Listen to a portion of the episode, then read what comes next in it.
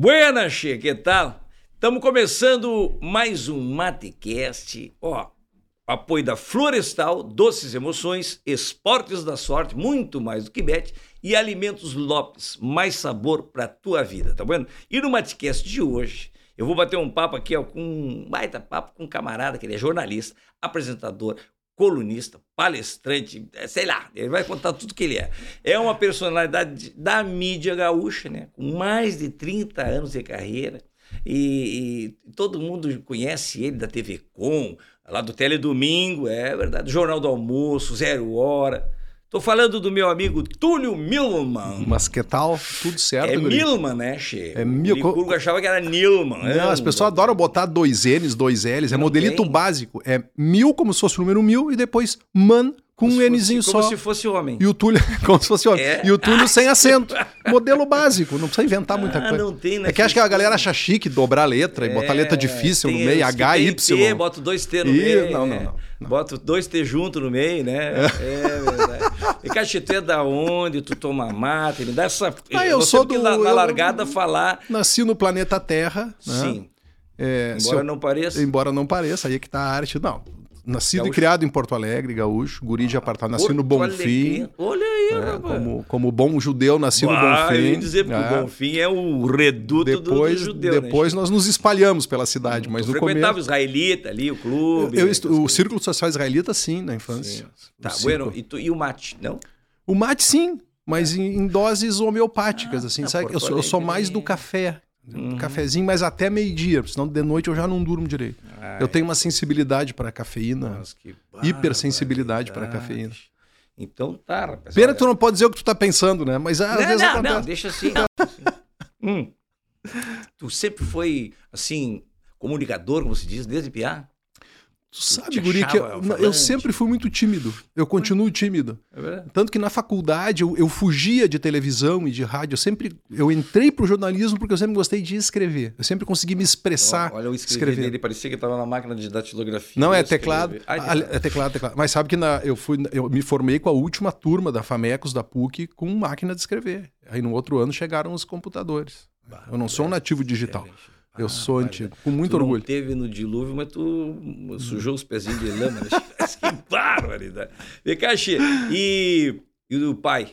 Pai é advogado? Pai... A família, olha, preponderam os advogados na família. O meu pai é advogado, advogado de 91 anos, já não advoga mais. Tá vivo? Tá vivo, tá Ele inteira foi lúcido. também, Ele, ele começou como locutor de rádio. Ah, é ele bom, então começou tem- como locutor de rádio, depois ele fez um programa que deu muito certo, na então Rádio Cultura.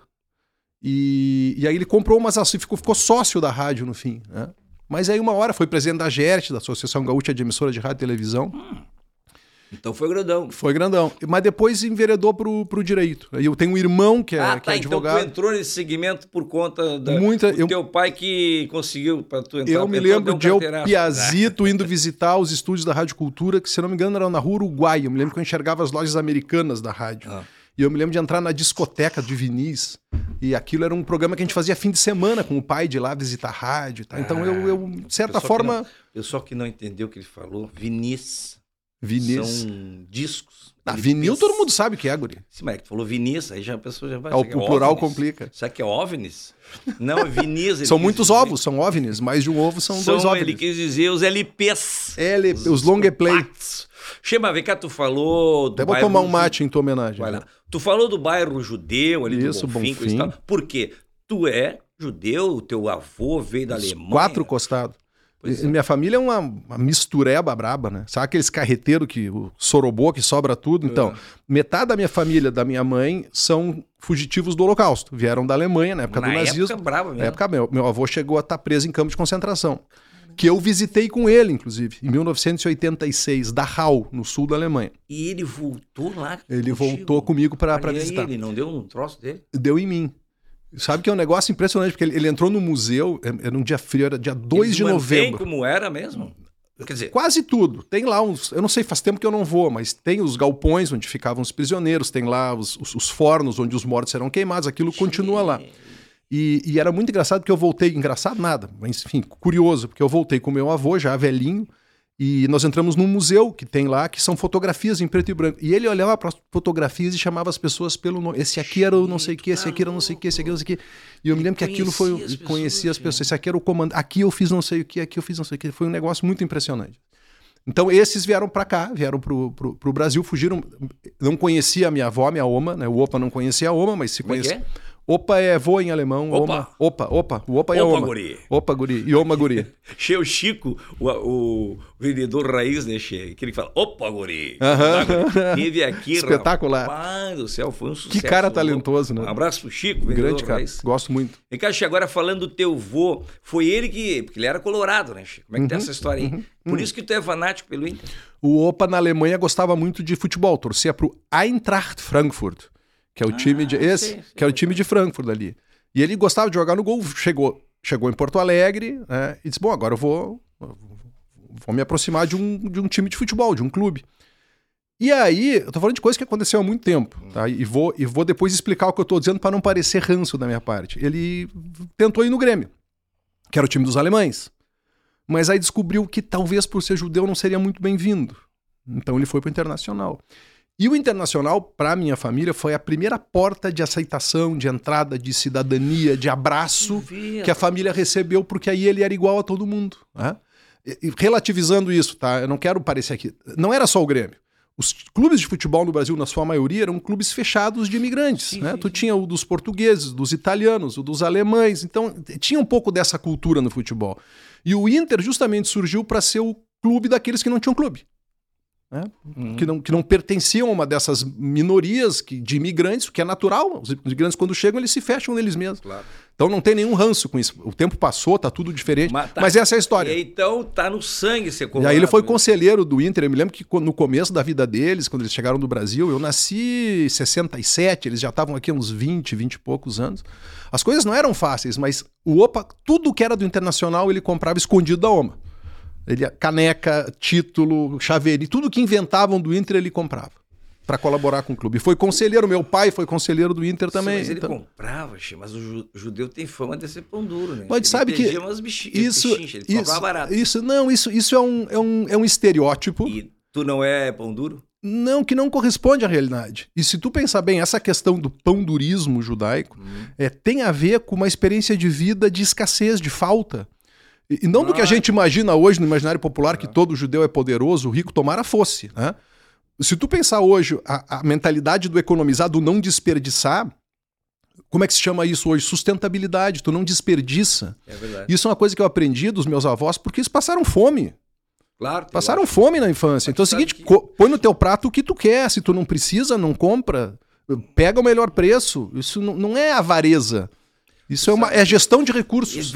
Isso- aí, agora tu falou um negócio, gestão de recurso, que eu quero falar até aqui, ó, para que a Silvia Helena, que fica ali nos botãozinhos. Não me põe ali, nas tuas A brigas. Silvia Helena, que fica nos botãozinhos, eu vou falar. Agora eu vou falar, Silvia Helena. Não corta o meu microfone que eu vou falar. Me, che, durante. Olha, foi agora. Ela ficou um mês inteiro, che. Sabe o que, que é? Me pedindo 100 reais todo santo dia, che. E o que, que ela fez com esses 100 reais? Não sei, eu nunca dei. que barbaridade. Essa foi che. Se tivesse combinado, eu lhe coroa. Não, mas é que eu escuta, pera um pouquinho, né? Eu tô, tô aqui pra, pra te ajudar, não pra te atrapalhar. Ah, tu fez... Ô, Licurgo, vem. O Licurgo, o Licurgo é o, é o Tá aí o trabalha conheço. aqui. De longa data. Ele, ele gosta de tirar o retrato. Tira a tua foto aí. Ó, ele gosta de fazer... Co- uma- Desculpe que eu sou um ignorante. Segura com a direita, né? É. Obrigado, Ah, o Licurgo. Licurgo gosta de... Tu viu? Ele, ele veio certinho, né, chefe? No timing, no timing. né, chefe? Tá- Acho que podia- ele- o pessoal lá de casa deve estar pensando que foi combinado. O pior é que não foi, meu não foi. Tá, pode ir. Tu sabe que no pretinho básico eu fazia basicamente isso, né? O- Os guris ficavam ali e aí ele dizia assim: Túlio, tu conhece o Mário? Aí eu, que Mário? E aí pá. Ah, então meu era- papel era, era, Ah, teu era papel. escada pras piadas deles, entende? Eu, fazia Che, com- voltando no nosso assunto lá, judeu, tu foi pra Israel quando era piá, como é que é? eu fui pra Israel com 17 anos Hum. e aí morei um ano lá. Estudei, Morou naqueles. Como é que são os morei, kibbutz morei cinco meses num kibutz que é uma fazenda coletiva. né? Uma fazenda coletiva Hum. onde ninguém é dono de nada e todo mundo é dono de tudo. Opa.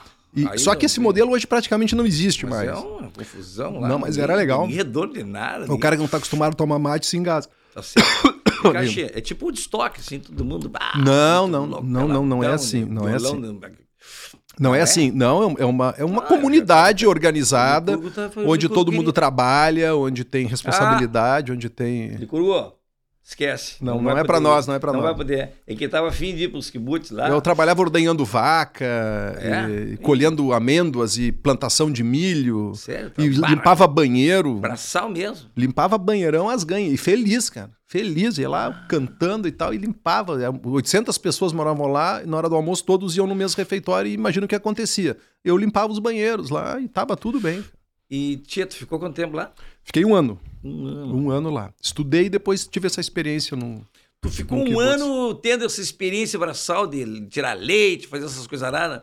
Pois é, tu teve um ano fazendo aquilo que eu fiz a minha infância toda, né? É, é isso aí, é isso aí. É verdade. aí. Olha aqui, ó, tem as mãos calejadas aqui, ó. Ah, não, não é essa aqui. Não é, não, é outra. É, é-. Não, mas tá bem, tá bem. Tá calejado isso aqui também. Mas que barbaridade, rapaz do céu. Pois olha, Chico, o que mais nós vamos falar? Nós vamos falar também. Bom, eu quero falar, na verdade, de toda essa. Vamos falar cronologicamente. Cronologicamente. Porque é muito importante. Aqui a gente, no nosso Matcast, a gente procura falar assim, desde a infância, até chegar lá nos finalmente. né? Tá, mas mas, mas posso, posso só, porque é o seguinte, senão meu pai vai ficar bravo, porque eu só falei da família da minha mãe. Hum. Só rapidinho do lado do meu fala. pai. O lado do meu pai é Europa Oriental. Então a família da minha avó veio da Rússia e a família do meu avô veio de um lugar chamado Bessarábia, que hoje fica na República Moldova. E eles vieram para o Brasil também, fugindo lá das Che, perseguições. tu aprendeu a falar tudo isso? Nada. Nada. Nada. Alemão eu entendo umas palavrinhas. O Yiddish, que era a língua que os judeus falavam na Europa Oriental, eu sei dizer só palavrão e coisa feia. Mas eu não aprendi nenhum outro eu sei, idioma. Eu, eu, eu, sei também poucas palavras, Che, eu não sei assim, falar muito. Dale, dale. Não, por exemplo, russo. Sei falar algumas coisas de russo, assim, ó. Por exemplo. Por exemplo, inseto. Mosca. É, é as coisas assim, né? Né, Licurgo? Como é, ô, Licurgo, tu não sabe é que, é que se chama em russo a sogra? Estorvo. E quando ela morre, estorvava. que bárbaro, né? Tô sabendo, mas tô sei tudo. E japonês também domina um pouquinho, né? Em chinês, japonês, aquele negócio. Chinês eu sei o, o cabelo sujo. Como é que diz cabelo sujo? Sim shampoo. Sim, shampoo. Sim shampoo. Muito bom, E olha. descalço sim chinelo.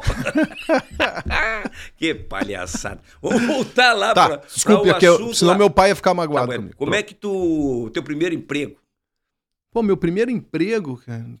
O meu Ah, vai primeiro emprego. Não, eu, eu tô, tô me lembrando. assim, O meu primeiro, primeiro a emprego foi, foi justamente um emprego onde eu, eu não era remunerado, mas eu trabalhava como quase como estagiário num jornal da comunidade judaica.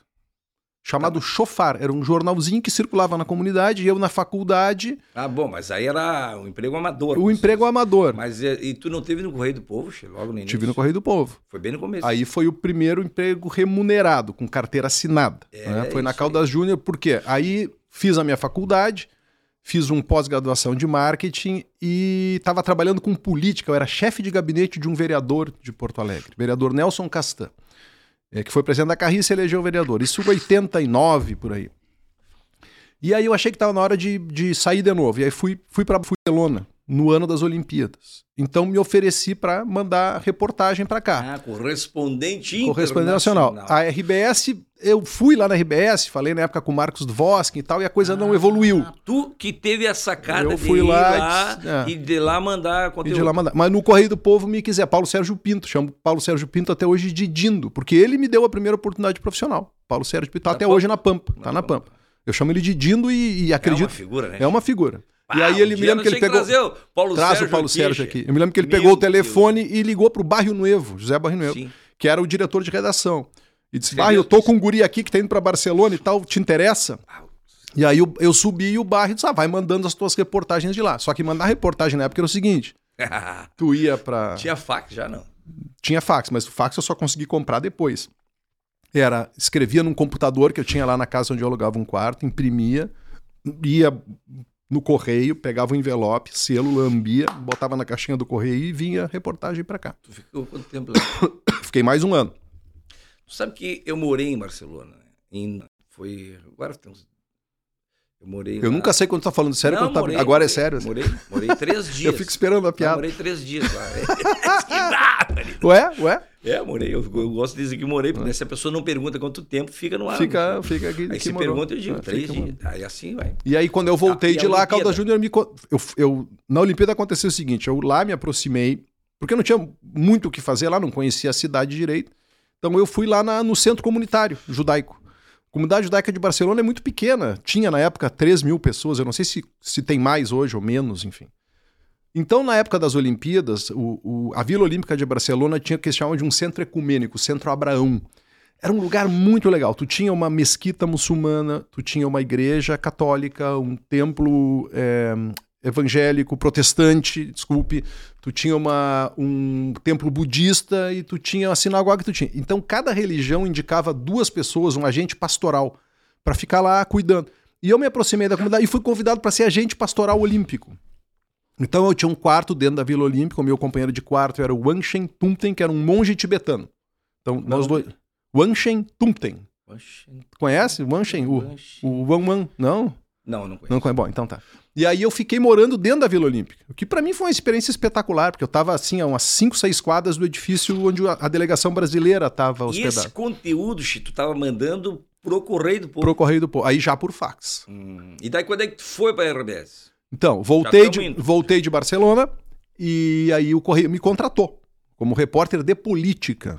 Eu fui trabalhar com repor- reportagem política No Correio do Povo. no Correio do Povo. E aí, nesse meio tempo, uns quatro, cinco meses depois, o José Barril Nevo, que era o diretor de redação, colunista do Correio, foi convidado para ir para a RBS. E ele podia levar um assistente com ele, uma pessoa que seria um assistente. E ele me convidou. Então, eu fui para a RBS com o José Barril Nevo, ser assistente de dele. Também? Outro Ele é o Dindo. vice-dindo. Vice-dindo. Não, o Barrio Nuevo é o profissional com quem eu mais aprendi na vida. Eu, traba- eu trabalhava numa mesa do lado dele. E o Barrio Nuevo era o grande comentarista de política do, do Rio Grande do Sul. né? Tinha Sim. a página 10 de Zero Hora. E, e o Barrio até hoje tem uma relação espetacular com ele, gosto muito dele. E aí fui para a RBS e, e cheguei na RBS numa época que as coisas estavam começando a acontecer. É, criaram uma TV com, Pois é. a empresa se Tu expandindo. foi pra TV Com daí. Fui pra TV Nessa Com. época. Logo que começou. Logo que começou, fiz um teste com a, com a Alice Urbim e com o Gilberto Perim. Fiz um teste no estúdio. Fui aprovado e fui para TV Com. Estúdio 36. O Estúdio 36 foi depois. Ah, depois. O Lauro Quadros começou com o Estúdio Ah, é 36. o Lauro apresentou um ano e meio, dois, três, não sei quantos. Depois eu entrei. Aí eu fiquei acho que uns oito, nove anos apresentando isso. Eu fazia um programa com o Rogério Mendelski, o Osiris Marins e o Felipe Vieira. Que era. Eu não me lembro o nome do programa. Mas era o programa que a gente apresentava lá no fim de tarde. O Mendelski era o âncora e a gurizada em volta. Meu Deus, É. olha só. Rogério Vaz Mendelski, outro cara com quem eu aprendi muito e de quem eu gosto muito. né? Estão todos na área aí, né? Estão Só que estão em todos- outras emissoras. Estão né? todos em outras emissoras, mas O Felipe tá nacional o agora. Felipe tá nacional, tá na Band. Vou trazer o Felipe aqui, hein, Che? O Felipe é uma boa, hein? Ô, Silvelena, anota aí. O Felipe nós temos que trazer aqui. O, o. Felipe foi meu colega na faculdade e um dos primeiros trabalhos que a gente fez foi na Rádio Butiá, onde o Felipe era locutor. Então nós pegamos o carro, fomos a Butiá e acompanhamos um dia de rotina na Rádio Butiá, onde o Felipe Vieira, com aquele vozeirão dele, já brilhava. Hoje Já brilha. entrevistou um monte de gente, né? Eu entrevistei um monte de gente. Eu me lembro no Estúdio 36 de uma promoção que a gente fez na entrevista 10 mil do Estúdio 36. 10 mil, porque eram três entrevistas por dia e mais uma atração musical, que às vezes tinham duas, três pessoas. Então, e às vezes eu entrevistava mais de um. Eu fiz uma conta lá e cheguei à conclusão que isso, na metade do meu caminho lá, eu já tinha entrevistado 10 mil pessoas.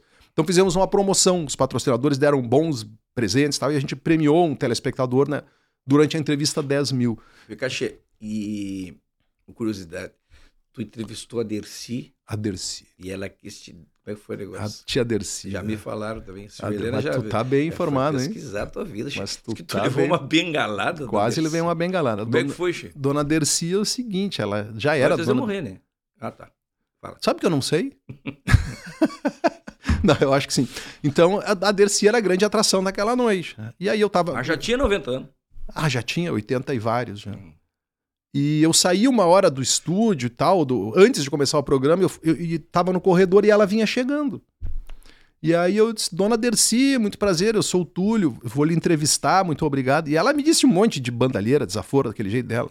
Mas você, já vou lhe deitar aqui mesmo, nós já vamos, não sei, já, aquele jeito dela irreverente, nós demos risada e tal. E eu fui pro estúdio, Ela chegou ali e aí na hora de abrir o programa, né? Sempre tinha um. É que nem tu aqui, tu olha pra câmera e diz, pessoal, bem-vindos. Sim. Bem-vindos ao Estúdio. Hoje no programa, Dona Dercy Gonçalves. É, essa pessoa maravilhosa. Só vou dizer uma coisa. Se tiver criança na sala, melhor tirar, porque a Dona Dercy fala o que pensa. Tá, tá, tá. tá. Vai pra vinheta. Quando vai pra vinheta, eu olho, ela vem de bengala pra cima de mim. Você me respeite, seu moleque! E foi de bengalada, e eu me esquivando, né? E a Nara Sarmiento, que apresentava comigo, disse, Dona Dercy, o que que tá... Ela se ofendeu com, o fato de eu ter dito para tirar as crianças da sala quando ela ia... E veio bater em mim. E nesse meio tempo, aquela confusão no estúdio, botaram lá um comercial, não sei o quê, daqui a pouco sentamos ali numa bancada parecida com essa, e ela me xingando, me xingando, me xingando, e um, três vai entrar no ar, dois, quando eu disse um para entrar no ar, ela largou a bengala, fez um sorriso, como se nada tivesse acontecendo. E o programa começou e eu fiquei assim, do E tu tava que nem- Eu tremendo aqui, ó. E ela fez o programa como se nada tivesse acontecido. Foi uma dessas experiências E inesquecíveis. gafe, assim, de tu cometeu no ar, como é que é o negócio? Ah, teve? 500 mil. Por exemplo, uma delas foi no enterro do Brizola. né? A gente fazia muito, muita transmissão que chama por tubo. O que, que é o tubo? A imagem tá passando aqui e tu tá vendo. É que nem futebol, às vezes Sim, o locutor sim, não sim. tá no estádio, ele Não. tá no, no estúdio vendo o jogo Comentando a- e vendo aqui. E eu tava fazendo o enterro do Brizola pelo tubo. Eu tava no estúdio recebendo imagens do velório, do enterro, em Ah. Carazinho, não sei o que, não sei o que. É, e aí, daqui a pouco, eu já não tinha mais o que dizer, porque já tinham duas, três horas de velório Essas- e de essa- enterro. é, e eu cansado. cobertura.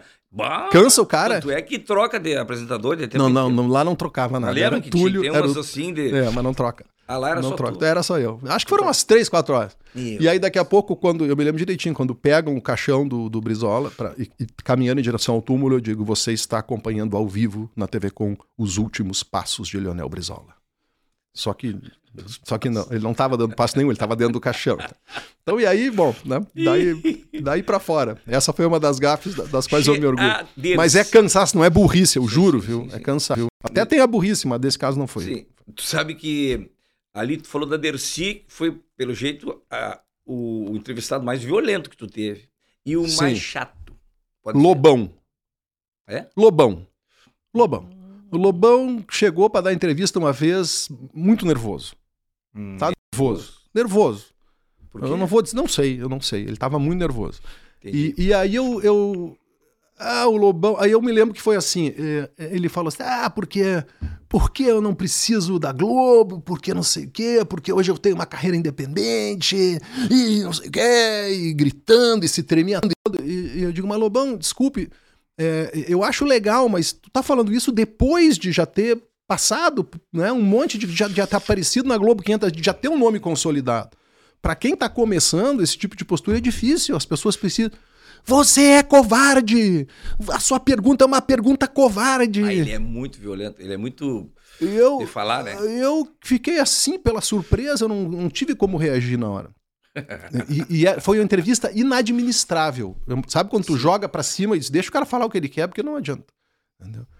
Esse foi, acho que, a entrevista mais chata. Não vou Tá, dizer e o que ele é mais- chato. E o mais top, assim, a maior celebridade. cara. não, tô te perguntando isso porque é curiosidade do pessoal, né? Tá, pô, maior tu entrevistou daréu de gente, quantas pessoas lá? Quantas Ah, entrevistou? tem entrevistas que me deram muito prazer, algumas não foram nem na televisão. Por exemplo, Mário Vargas Llosa, no Fronteiras do Pensamento, Prêmio Nobel. Conversas espetaculares. Pessoa que adorava, Dona Eva Sofer, adorava entrevistar a Dona Eva Sofer. Uma vez ela foi com Paulo Otran, o estúdio. Foi uma entrevista deliciosa, os dois falando sobre o que aconteceria quando eles não estivessem mais entre nós. E eu me lembro da Dona Eva dizendo que ia ficar assombrando as pessoas no Teatro São Pedro. Ah, Tem de coisas- Ela falou isso? Falou e cumpriu. Ih, rapaz, eu tenho que. Eu, todo mês de abril eu faço temporada, eu acho. Viu Então, só? Viu, Silvia Helena? É aquelas janelas que batem lá, eu acho que de repente, né? Ó, Entrevistei meus ídolos, entrevistei o Gustavo Kirten quando ele tinha ganho o Roland Garros. Entre- Entrevistei um monte de gente legal. Sabe? te E prepara para entrevistar? é eu que me é? preparo, mas o que, que eu fazia na hora da entrevista? Eu nunca. proc- Eu nunca. é, Eu tinha que estar curioso na entrevista. Então eu estudava sobre a pessoa, mas estudava não demais. Ah, para ter a reação Eu, da resposta. eu isso- e é uma coisa que hoje eu, eu ainda posso dar uma viajada aqui. É Hum. uma coisa que, eu, que hoje é cada vez mais importante. né? Hoje a gente vive num mundo com inteligência artificial, com internet das coisas, com não sei o que, não sei o que. O que, que nos sobra para nós humanos? A A pergunta. A pergunta.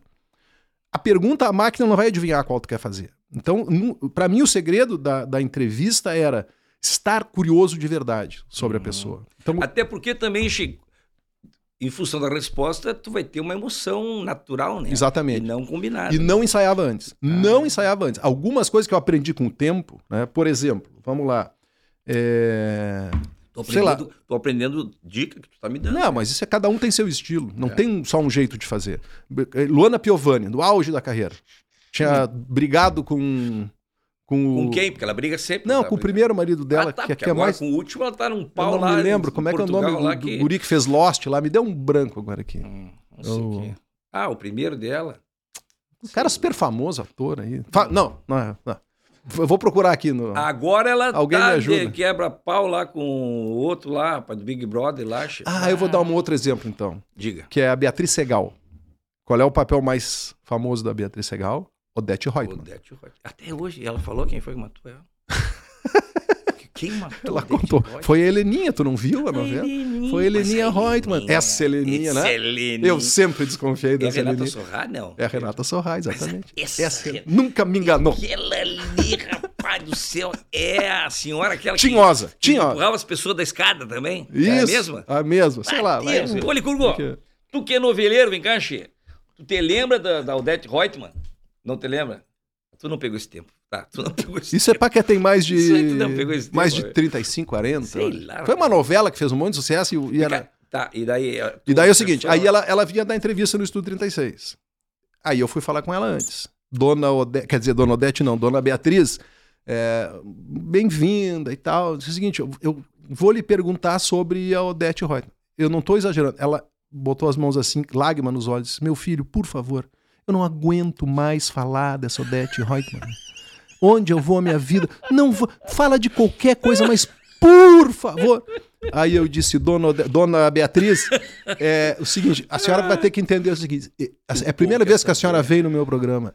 Então vamos, eu lhe faço uma pergunta sobre esse assunto e depois eu mudo e não falo nunca mais, ok?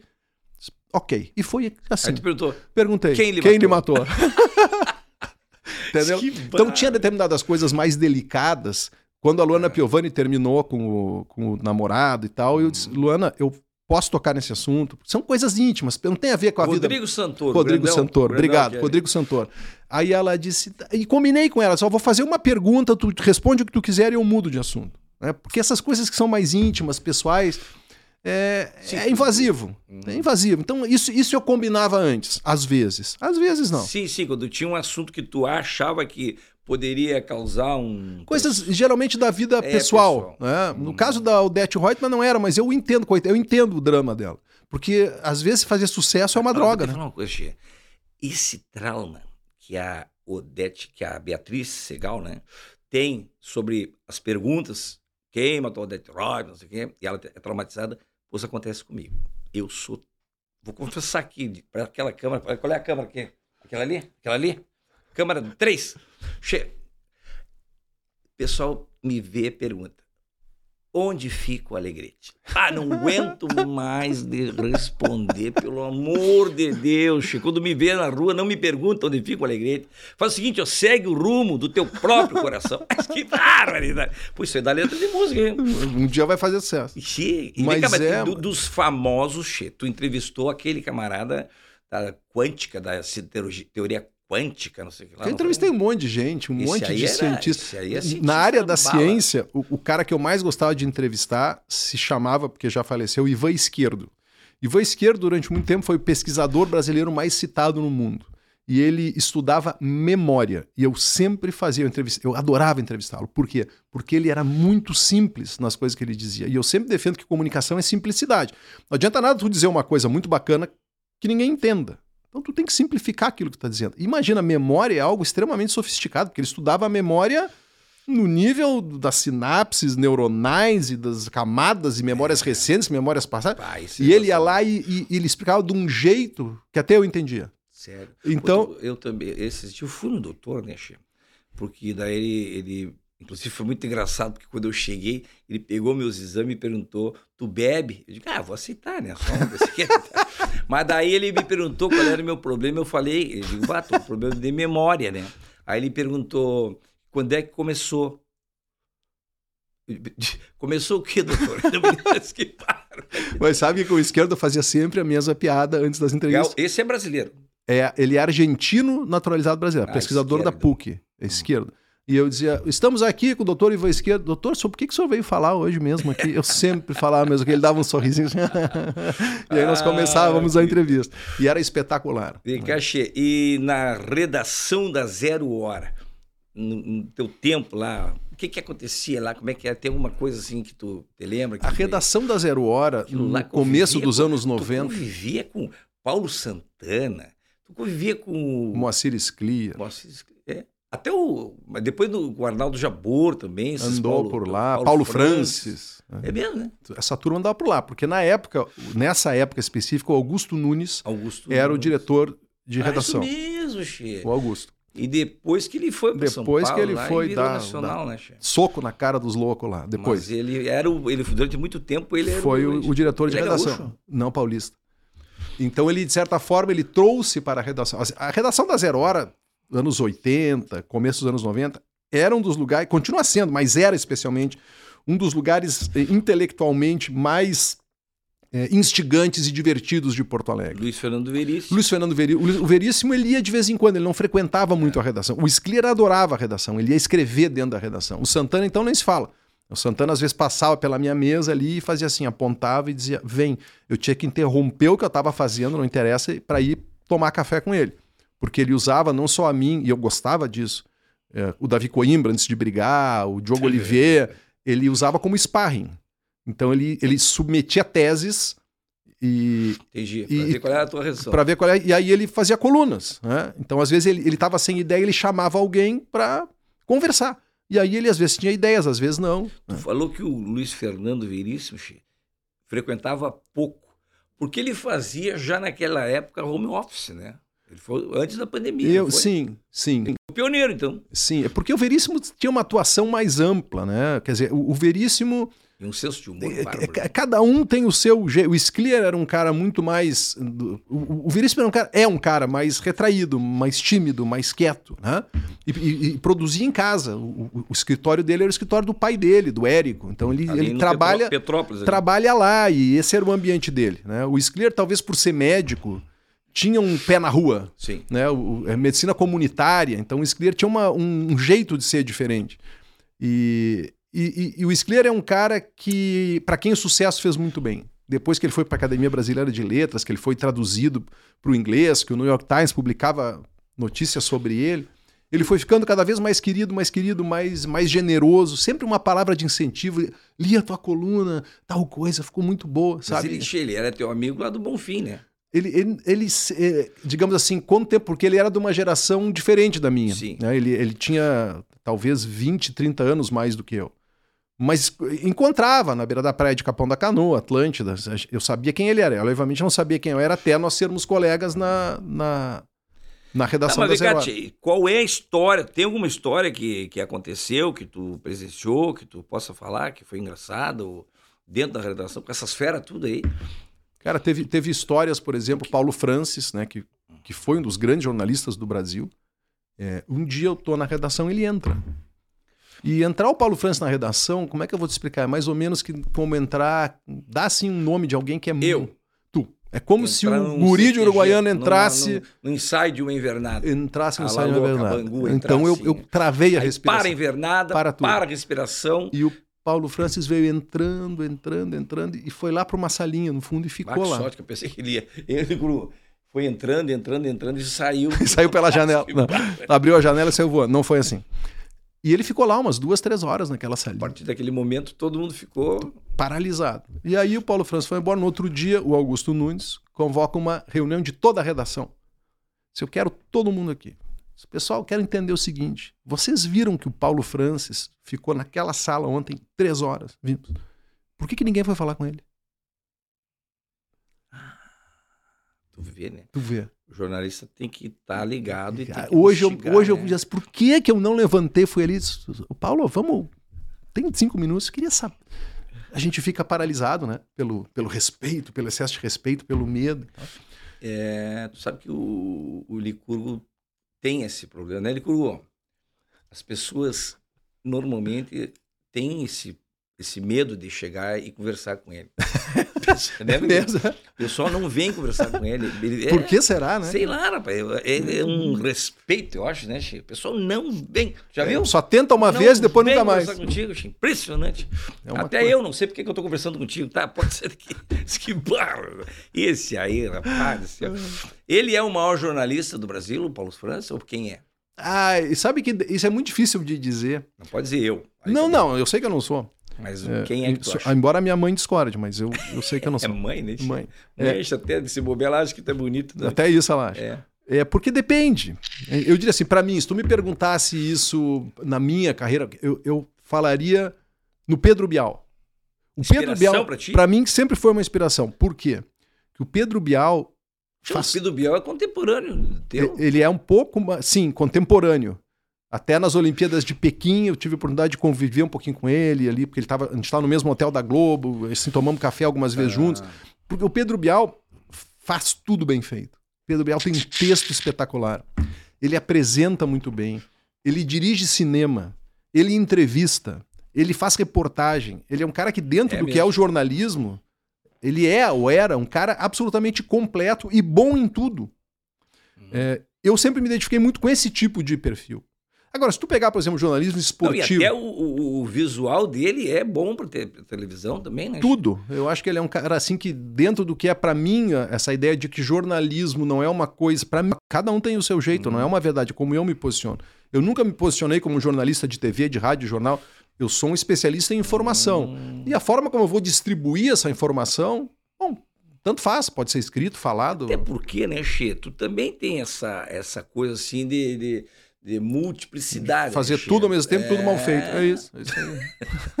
O segredo de fazer várias coisas ao mesmo tempo é fazer tudo mal feito. É tudo mal exatamente. feito, mas eu sempre Porque é gostei na disso. televisão, na televisão. Che, quanto tempo tu ficasse lá no- na TV Com, Ah, lá? na TV Com, desde a fundação, na- eu fiz a inauguração da TV Com.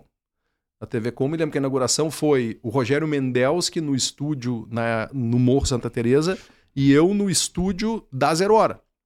Foi a primeira transmissão na TV Com. O Mendelski abriu, ele estava lá em cima com o governador, com, acho que era o Antônio Brito, o Tarso Genro, o Nelson Sirotsky, o Jaime Sirotsky e ele Inaugurando. inaugurando a TV Com. E eu tava. E o, Lau- e o Lauro Quadros fez o corte da fita na frente do prédio lá da RBS. E logo eu, eu inaugurei o estúdio da Zero Hora. Eu fiz a primeira transmissão Que de lá. saudade da TV Com, É. né, Che? A gente tinha uma oportunidade de falar das coisas do Rio Grande diretamente com, com, a, com a população, fazer as coberturas, né, Che? Eh, De, de, de situações de clima, situações de eleições, coisas que estavam acontecendo, campeonatos de futebol. Quando chegava um time campeão, aí fazia toda a cobertura do aeroporto até o clube. E a gente tinha eh, eh, essa coisa. E daí veio a Octo, e daí acabou, né? Mas posso te explicar eu- por que, que a TV Com acabou? Pode. Porque a TV Com é o seguinte: é- é uma, é uma coisa, vamos lá, de mercado. A TV Com ela era muito querida, muito assistida, mas não botavam dinheiro na TV Com. E não é por falta de competência comercial. Não podia, porque ela era uma concessão, como é que se diz? Ela era ela tinha, um- comunitária. ela né? tinha uma, uma, uma restrição de distribuição, porque ela não podia estar no cabo normal, então ela era em UHF, né? Ela até estava no cabo, mas não podia ir pro. Ela tinha algumas restrições.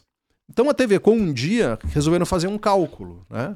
Isso tudo eu até posso falar porque são coisas que eu li e ouvi falar. Eu não estava nessa esfera de decisão, não tem nenhuma informação aí que eu tive acesso privilegiado. Então são informações públicas. Eh, Começaram a fazer as contas, porque a TV Com, ela, a sede dela era no prédio da RBS TV. As equipes que ela, que ela usava, muitas eram da RBS TV. A luz, o refeitório, o banheiro, os equipamentos. Então um dia, pera, vamos, vamos fazer essa conta aqui. Aí TV Com, quanto é que ela realmente custa? E quanto é que ela realmente deixa de, de dinheiro? Quanto é que ela rende e quanto é que ela custa? E viram que tinha um buraco. Então o, o Octo foi uma tentativa de reverter isso, né? E se tentou com a TV. Disse, olha, vamos tentar, vamos tentar, vamos tentar. Só que tem uma hora que é, o, o primeiro compromisso de uma organização, de uma empresa, é ser sustentável. Ela tem que sobreviver. Ela tem que ganhar mais do que custa para poder pagar salários, para poder investir, para poder. E a TV Com não estava assim. E, por- e se tentou tudo, e eu sou testemunha disso. Eu- acho que é uma coisa de tamanho de mercado do Rio Grande do Sul, que não comporta, infelizmente. né? Bueno, eu acho que poderia ter ficado mais. Acho que para Eu também acho. O artista, A população era muito importante. Bueno, mas aqui, ó, e o tele dormindo? O tele dormindo. Tô falando que nem tu fez pra Odete. Né? Não, é tele dormindo. Depois tinha o ronco final, que era o programa do Falcão, que era o lance final. É. Mas o tele dormindo, quer dizer, o tele domingo. Quanto tempo tu ficasse lá, Che? Ficasse, eu tô falando aqui nem o, o Túlio agora, tu viu? Ele colocou. Eu tô conjugando agora a, segu- tu ficaste. É, tu ficou? É, tu ficou aqui, é tu ficou. Ficou. Tu ficou lá até Então, eu ficou mais ou menos. Não, não, não. Eu acho que uns. Eu acho que não sei, 8, 10 anos. Che, Mas de RBS tu tem. RBS foram 28, 27 anos de RBS. Aí tu ficou no tele domingo. Tele dormindo. Começou A contigo. partir de agora, o Rio Grande passa por aqui. Opa, quase batindo, deu uma, Era- uma bipa no microfone. Era, era a Regina. Era a Regina Lima. Regina Lima. Não, mas o Teledomingo começou com Regis Rezin e Paola Wernarecchia. Essa foi a primeira dupla de apresentadores do Tele. que O amigão. Foi pra Globo. O amigão, Que foi pra Globo. né, foi pra. Globo. E aí, como ele, quando ele foi, ele ficou acho que uns quatro meses no Teledomingo. E, E aí foi pra Globo. E aí eu Paola. fui apresentar com a Paola. E fiquei apresentando com a Paola um tempo também, alguns anos. Depois entrou a Regina Lima. E depois a Paola foi pro Bom Dia Rio Grande. Depois foi pro Bom Dia Rio Grande. E daí a Regina, assim, eu fiquei um tempo sozinho no Teledomingo, apresentando sozinho o Teledomingo. Uhum. E depois eu também saí. En- Encerrei meu ciclo né, de, de Teledomingo. Barbaridade. Tu era o âncora, né? Eu era o âncora. O âncora é o que leva pro fundo, né? Não. Mas também tu fazia matéria. Reportagem. Fiz Ah, muita pois é. reportagem. Pro Teledomingo. E, e reportagens muito, muito legais, muito difíceis, algumas delicadas. E... Diz uma aí, Che. Que É, tu gostou de fazer eu mais me- bombástica. Pra render um corte. Eu me lembro, eu me lembro de uma, eh, eu não sei se eu, se eu vou dar o ponto do corte. Teve duas que eu vou me lembrar. Uma era um casal de primos que fazia show de sexo explícito no centro de Porto Alegre. Eles eram meio primos e faziam um show de sexo explícito. Então a ideia era Primo cont- pode? Bom, Bom, é, claro, Cada um, cada um. acho que sim. É, E aí. Eles eram primos na distantes. rua, Che. não, dentro de um cinema lá no centro, que acho que era, não era na rua. Ah, pô, um centro de Porto Alegre. Sim, não é tipo a estátua aquela, não, não, não é o... Ah, fazia o dentro de do um cinema. Não, é um daqueles cinemas antigos lá do Sei. centro de Porto Alegre. Então a ideia foi, a gente foi na casa deles né, e acompanhou um casal, assim, um casal legal, cara, mulher e tal, entrevista, como é que vocês fazem, como é que é, papapá, pá, pá. e aí fomos acompanhar a rotina Eles deles. andavam pelados dentro de casa. Não, não, Normal. Tranquilo, não tinha, não tinha nada de, de anormal, de ser, um casal. né. E, e aí fomos, chegamos no cinema e tal, aí fui lá pra trás acompanhar o show. né. E, e foi um pouco constrangedor, porque o show é realmente é sexo explícito. E faz, e é mão aqui, boca lá, aquele negócio todo e tal. e tá, termina o show, meia dúzia de. Tu quer que eu chame ele Licur pra tu mostrar o que que. Não é que- precisa, eu acho que, eu acho que a audiência já entendeu, não, não Que precisa. barbaridade. E aí que aconteceu a cena engraçada, que foi o seguinte, né? Eu, sei lá, tá- eu tava. Quando tu tá fazendo uma reportagem, tu já tá conectado assim, isso aqui eu vou usar, isso aqui eu não vou usar, tá faltando tal imagem, como é que eu vou resolver isso? A tua cabeça, tu não tá Já vendo. tá editando o programa. É, é diferente. Por isso que ah, tu cobriu três Olimpíadas. Tu não consegue ver a Olimpíada como se tu tivesse sentado. Tu tá pensando no que que tu vai dizer, no que que tu... Não é que seja ruim, mas é diferente. Entendi. Sexo explícito e Olimpíadas é a mesma coisa. Ah, entendeu? entendi. Então, e aí o que, que aconteceu? E aí, na hora de ir embora, a, a equipe toda rapidamente recolheu o equipamento e foi, e foi embora. E eu, ingenuamente, logo depois do show, estendi a mão pro cara. E a equipe toda ficou me olhando. E quando eu me dei conta Tu da pegou- onde que a mão pegou- daquele cara tinha andado. Na mão dele, Peguei, isso? peguei, Ah, peguei. tá. Quando eu me dei conta de onde é que aquela mão dele tinha andado, Hum, Tu tirou a mão. eu não, não tirei. Por educação, eu mantive a mão. E aí, cara, quase álcool gel, e quase botei fogo na mão depois. Então são essas situações E a tu- outra qual é? A outra. A outra foi uma é, muito comovente, assim, era uma, uma menina que morava em Gravataí e que sofria de gigantismo. Ela tinha 2 metros e 13 de altura e não só sofria de gigan- gigantismo, como era um tipo de gigantismo onde as extremidades crescem. Então ela tinha o queixo muito grande, as mãos muito grandes. E era uma família, assim, classe média de, de Gravataí. E, e eu me lembro que eu, eu, eu não sabia como fazer aquilo, né? como mostrar aquilo. E aí Alice Urbim Imagina o Licurgo entrevistando essa guria. não, não tinha como. Não, ele ia falar. tá Sim. é. E, e- e aí Alice, é Alice. Alice Urbim me deu a solução. Me disse, tu ele faz o seguinte, vai, vai mostrando devagarinho. Primeiro mostra uma mão, depois mostra o pé, vai mostrando os detalhes, não mostra tudo de... Mas o que, o que eu me lembro até hoje, talvez seja até difícil de traduzir isso em palavras, porque é uma sensação. É, é quando eu cheguei na casa dela, a doçura daquela menina. É, a família estava nos esperando com um bolinho de chuva. A menina, uma, uma coisa doce, querida. Nova, guria? É, infelizmente, pessoas com esse tipo de característica aí que tá, não vivem muito. Sim. Então ela deu a entrevista e algum tempo depois ela, ela uhum. se foi. Mas eu me lembro da minha, da, da, da minha, do, assim, da minha, do meu conflito, dizer, pô, mas, mostrar isso, para que que eu vou mostrar isso e o que que eu quero mostrando isso, né? Eu quero audiência, eu quero Tu te questionou? me questionei o que, que eu estava fazendo ali. Mas foi tu que buscou a pauta ou te deram? Eu não me lembro como é que a pauta chegou até mim. Geralmente as minhas pautas eu levava, às vezes me indicavam. Era, era um esquema muito legal de trabalho. Xê, Diga-me. Falando em cobertura, coisa e tal, que tu falou da Olimpíada, mas tu também cobriu guerras, né, Xê? Guerras. Do Havaí, é, do Haiti lá, foi? A invasão Foi, americana? A invasão americana, primeira invasão americana no Haiti. Como é que é esse negócio de cobrir guerra? Tudo? Fica lá no meio do fogo, sabe? Hum, Tem risco? É, é, nessa, nessa invasão americana no Haiti não houve fogo. Tá? E, e, foi assim, uma situação muito engraçada. Como não houve fogo? Não teve tiro. Ah, tá. Era, não teve era, tiro. era a arminha de. Não teve tiro. Era funda? Eu vou te explicar. A gente estava lá, eu, eu, encontrei outros jornalistas brasileiros, o Osmar Freitas Júnior, que era correspondente da Isto É. Então nós fomos juntos. Uh, e aí passamos pelo consulado americano. Porque na época tu não tinha muita informação, tu sabia que alguma coisa ia acontecer, a gente chegou lá antes da invasão americana, tô falando de 94, 95 por aí. E alguém do consulado americano nos disse o seguinte: vão para o aeroporto. Porque não vão para o aeroporto. E nós chegamos no aeroporto. E estava vazio. Dez minutos depois começou a invasão americana. Eles chegaram no aeroporto. Aviões de guerra. Tal. E, e eu me lembro que eu estava numa cerca assim no, no, aeroporto, dentro do aeroporto, e começou o desembarque dos soldados. Uns, uns guris de, de olho esbugalhado, porque acho que eles tomam umas anfetaminas, um negócio assim, uhum. com umas bazucas, umas. correndo, passando. Passando. E nisso chega, coitado, acho que era um guarda do aeroporto, um haitianinho de bicicleta. Tic, tic, tic, um olho esbugalhado assim. E um americano grita: militar haitiano se aproximando. Apontaram 50 mil metralhadora pro coitado do cara e o cara só fazia assim, não, pelo amor de Deus. Aí viram que o cara tava ali, tava ali por engano. E assim começou a invasão americana no Haiti. Mas não houve resistência a essa invasão. Não houve uma resistência é, armada a essa invasão. Até porque, tu imagina, o exército americano invadindo o Haiti, o que, que os caras vão dar tiro de, de funda, de estilingue? Não tem como, entendeu? Mas, enfim. Mas que barba. Tá, vem cá, eu lembro que tu. Aí eu fui entrevistado. Bem feito. No Porti, um projeto bem inovador, inclusive, que era no elevador. Conversa de elevador. Como é que foi aquilo?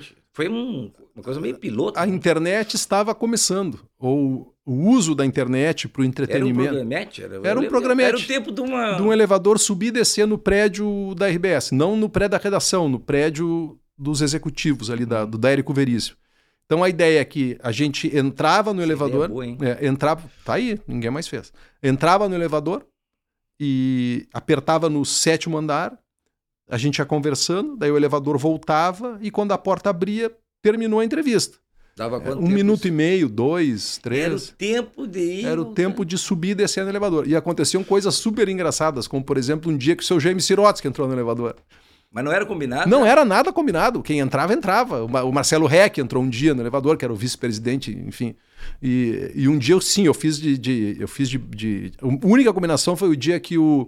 Aquela campanha dos monstros da RBS, lembra? Sim. Maltratar as criancinhas sim, sim, é coisa que não se faz. E aí eu combinei que um dos monstros ia entrar num. num e aí um dos monstros entrou no meio do negócio. Foi a única vez que, que foi combinado.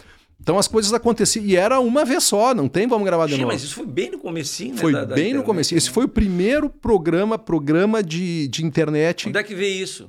Tem isso para ver no YouTube? Tem, se tu botar no YouTube, inclusive a nossa entrevista tem. É verdade. Tem o Guri de Uruguaiana. Eu me lembro direitinho que, tu, que eu comecei entrevistando uma pessoa e terminei entrevistando outra no elevador. Mesmo, Era um tal de é. Jacinto, Não, Jamir. Não sinto nada. Já, já... Jair, pode ser Jair? Jair um tal de Jair, Jair, E de repente o Jair sumiu e, é, apareceu tu ali, cara. Pegou lá em cima. Eu Nem sei o que aconteceu, eu pisquei o olho e já tava tu ali ah, na minha frente. Ah, isso aí é coisas que. Ah, não e não teve edição, não, não tem corte, foi, nada. Foi tudo ali. Tu sabe que é, nem posso falar muito em elevador, porque A Silvia Helena agora só quer andar de elevador. Mas por quê? É, antigamente ela andava de escada. Agora só quer andar de elevador. Por quê? Trauma. Foi no shopping esses dias, gente. Tava na escada rolante, no meio da escada rolante, tu imagina? Faltou luz. Ui. Ela ficou uma hora e meia na escada esperando voltar a luz. Pois é. Aí ficou traumatizada. Imagina. Agora só quer andar de elevador. Bem que ela faz. Que realmente, né? Se tu pega um pra entrevistar na escada rolante e falta a luz, tu tá ralado. Imagina se o elevador tranca. No... Ne- não. Mas sabe o que aconteceu de trancar um elevador? Sabe onde? No Itaquerão, o estádio do Corinthians, no primeiro jogo da Copa do Mundo. E tu dentro. Eu tava com o cara da FIFA lá dentro, com um monte de jornalista, o Marcelo Reck, que era o, o- o vice-presidente da RBS, e um pouquinho antes do primeiro jogo da Copa do Mundo, o elevador travou. E aí o Marcelo disse: pega o celular, faz, faz a conversa de elevador. E aí eu fiz. Disse, "Ó, tô aqui no elevador, do- no estado da inauguração, e tá trancado o elevador. E deu, na época deu um monte de views, porque o- eu me lembro que o jornalista mexicano teve uma crise, que ficou nervoso. Tem gente que tem, né? Claro. Claustrofobia, Sim, né? Ficou ali, meu Imagina. Deus do céu. Eu disse, cara, calma, vamos soltar. Foram uns 15, 20 minutos. Aí destravaram o elevador e a gente conseguiu chegar a tempo para ver o jogo. Imagina se alguém fica muito nervoso e queima uma bota lá dentro. Bah, Aí é guerra pensou? química, não pode, é Eu fico imaginando o Titanic, esses que foram lá visitar lá. Aquele, Que horror aquilo, né? Diz que aquilo tinha 40 horas de oxigênio Eu só. vou ganhar presente aqui depois do programa. Ah, tu quer? Olha não, eu quero saber se eu vou ganhar. assim. Ah, ele já quer os presentes É, aqui, eu vi o Licurgo ali. Então, vamos lá. Vou aproveitar então, já que tu quer, né, Che? Eu quero. A Florestal aqui, ó, mandou, eu quero, tem um recado aqui, vem cá. Tem um recado da Florestal Alimentos, vem cá. Traz aqui, olha, Licurgo, bala de café. Tu já viu, né? ah, Olha aqui. Tem cá, não é daqueles que tem que devolver depois que termina o programa, não. rapaz, É, eu tá levo pra louco. casa mesmo. Não, isso aqui tu vai levar, rapaz. Não, e tu vai levar um kit completo. Olha aqui, ó. Bala de café, rapaz. Essa bala de café, pá, calma, é a mais vendida do Brasil há 25 anos, Che. Tu já conhece, todo mundo Já conhece, né, Che? É a Brazilian Coffee. E tu tem aqui, ó, em todo o Brasil, né? É verdade. E tem. Ah, e tem outra. Não é só no Brasil, não. Tem em vários países também do mundo, sabia? Olha, Cuca, eu tô te dizendo, velho. E tem a versão tradicional, que é essa aqui, né? Essa aqui. Essa aqui é a tradicional, aquela que a gente tem em tudo que é lugar. Mas tem também essa versão aqui que é mais macia, ó. Ah, Ah, essa aqui não é, ó. Essa aqui é boa também. Ah, E agora, Che, tem uma novidade que é o chocolate com raspa de bala de café. mas me dei bem. É bom. Vou te falar. Isso aqui, né, Licuga? Até eu tenho que cuidar, porque o Licuga anda pegando das, dos. é, traz o kit lá pra ele. Traz o kit lá, mostra lá. Tu vai ganhar um kit completo.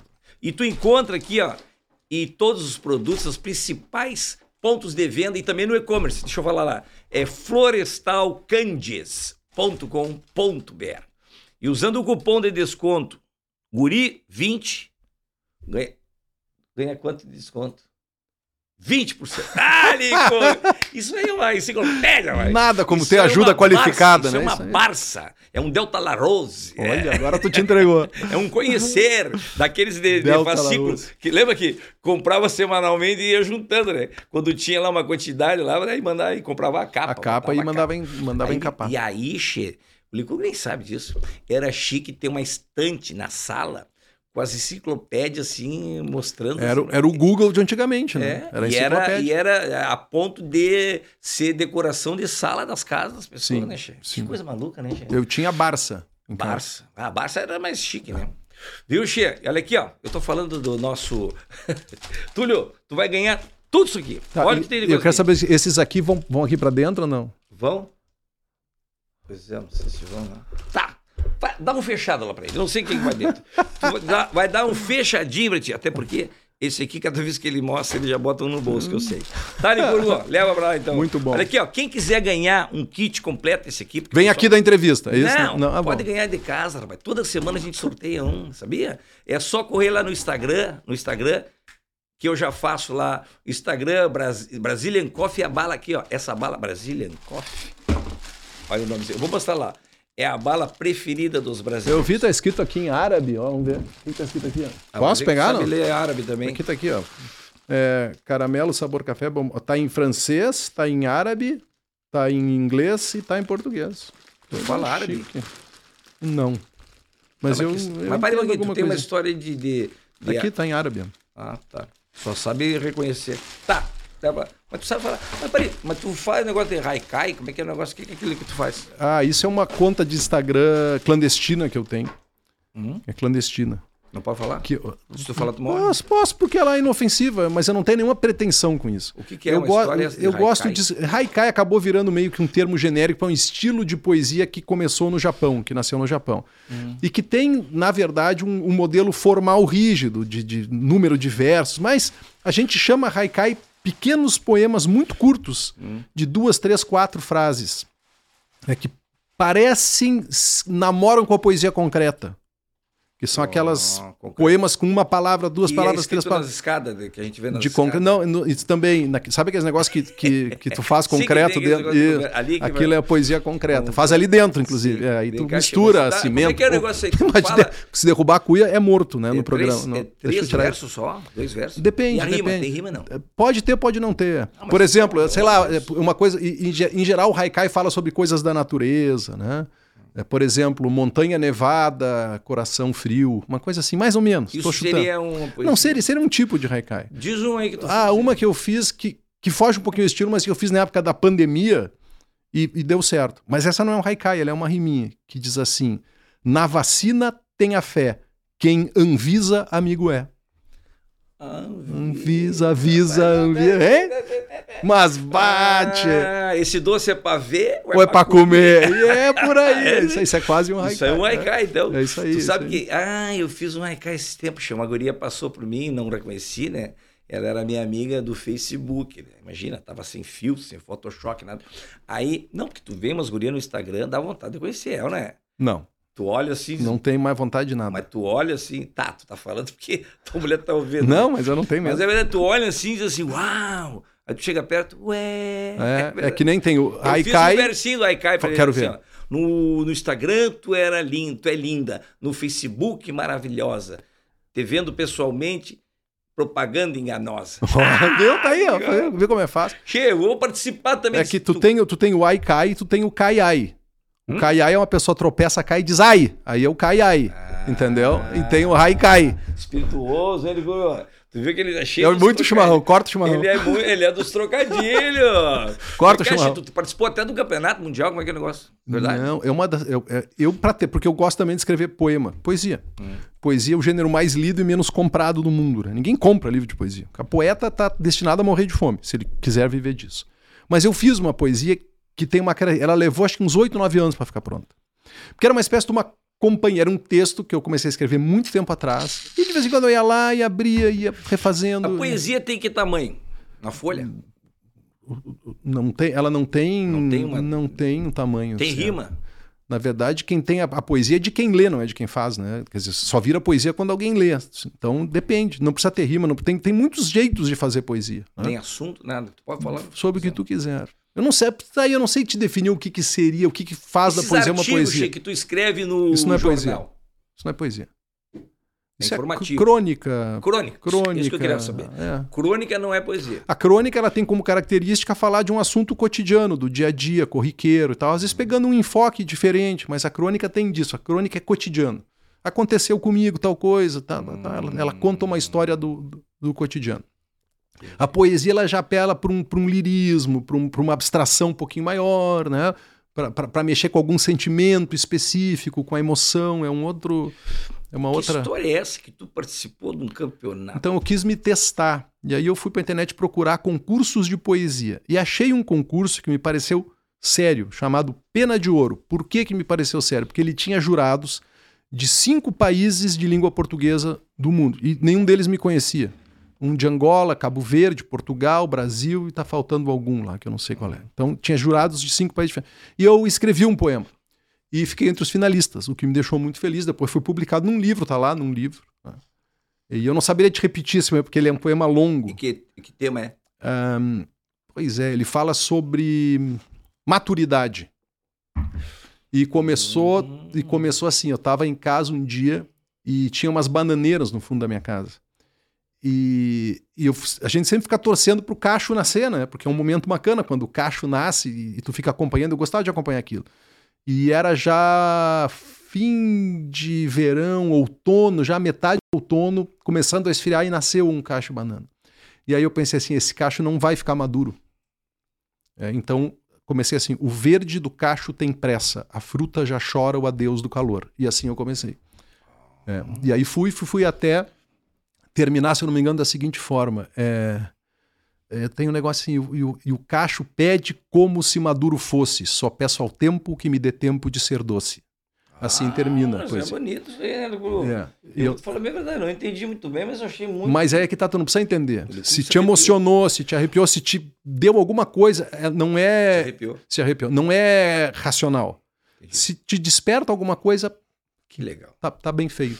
Mas tu é metido, né, Che? Tu Eu sou fala metido. poesia, tu fala não sei o que lá. Até correria, rapaz. Tu, tu inventou de correr. Eu lia que tu falava lá que tava participando de. Até maratona tu correu, tio? Duas maratonas. Aquelas grandonas de 42 42 quilômetros, lá vai pedrada. Sim. 42 sim, sim, quilômetros. sim, sim. E ela é, é, é no mundo todo, né, Che? A maratona é, É, é- igual no mundo todo. é a mesma distância, mas, mas ela não é igual. Ah, bom, é lombo, aqui, Isso. outra lá. Clima, Ah, é, é, altitude, isso. A maratona de Porto Alegre é uma das melhores maratonas do mundo. Por quê? plana. É plana e ao nível do mar. Tu correu essa? Corri 4 horas e 15, 42 quilômetros.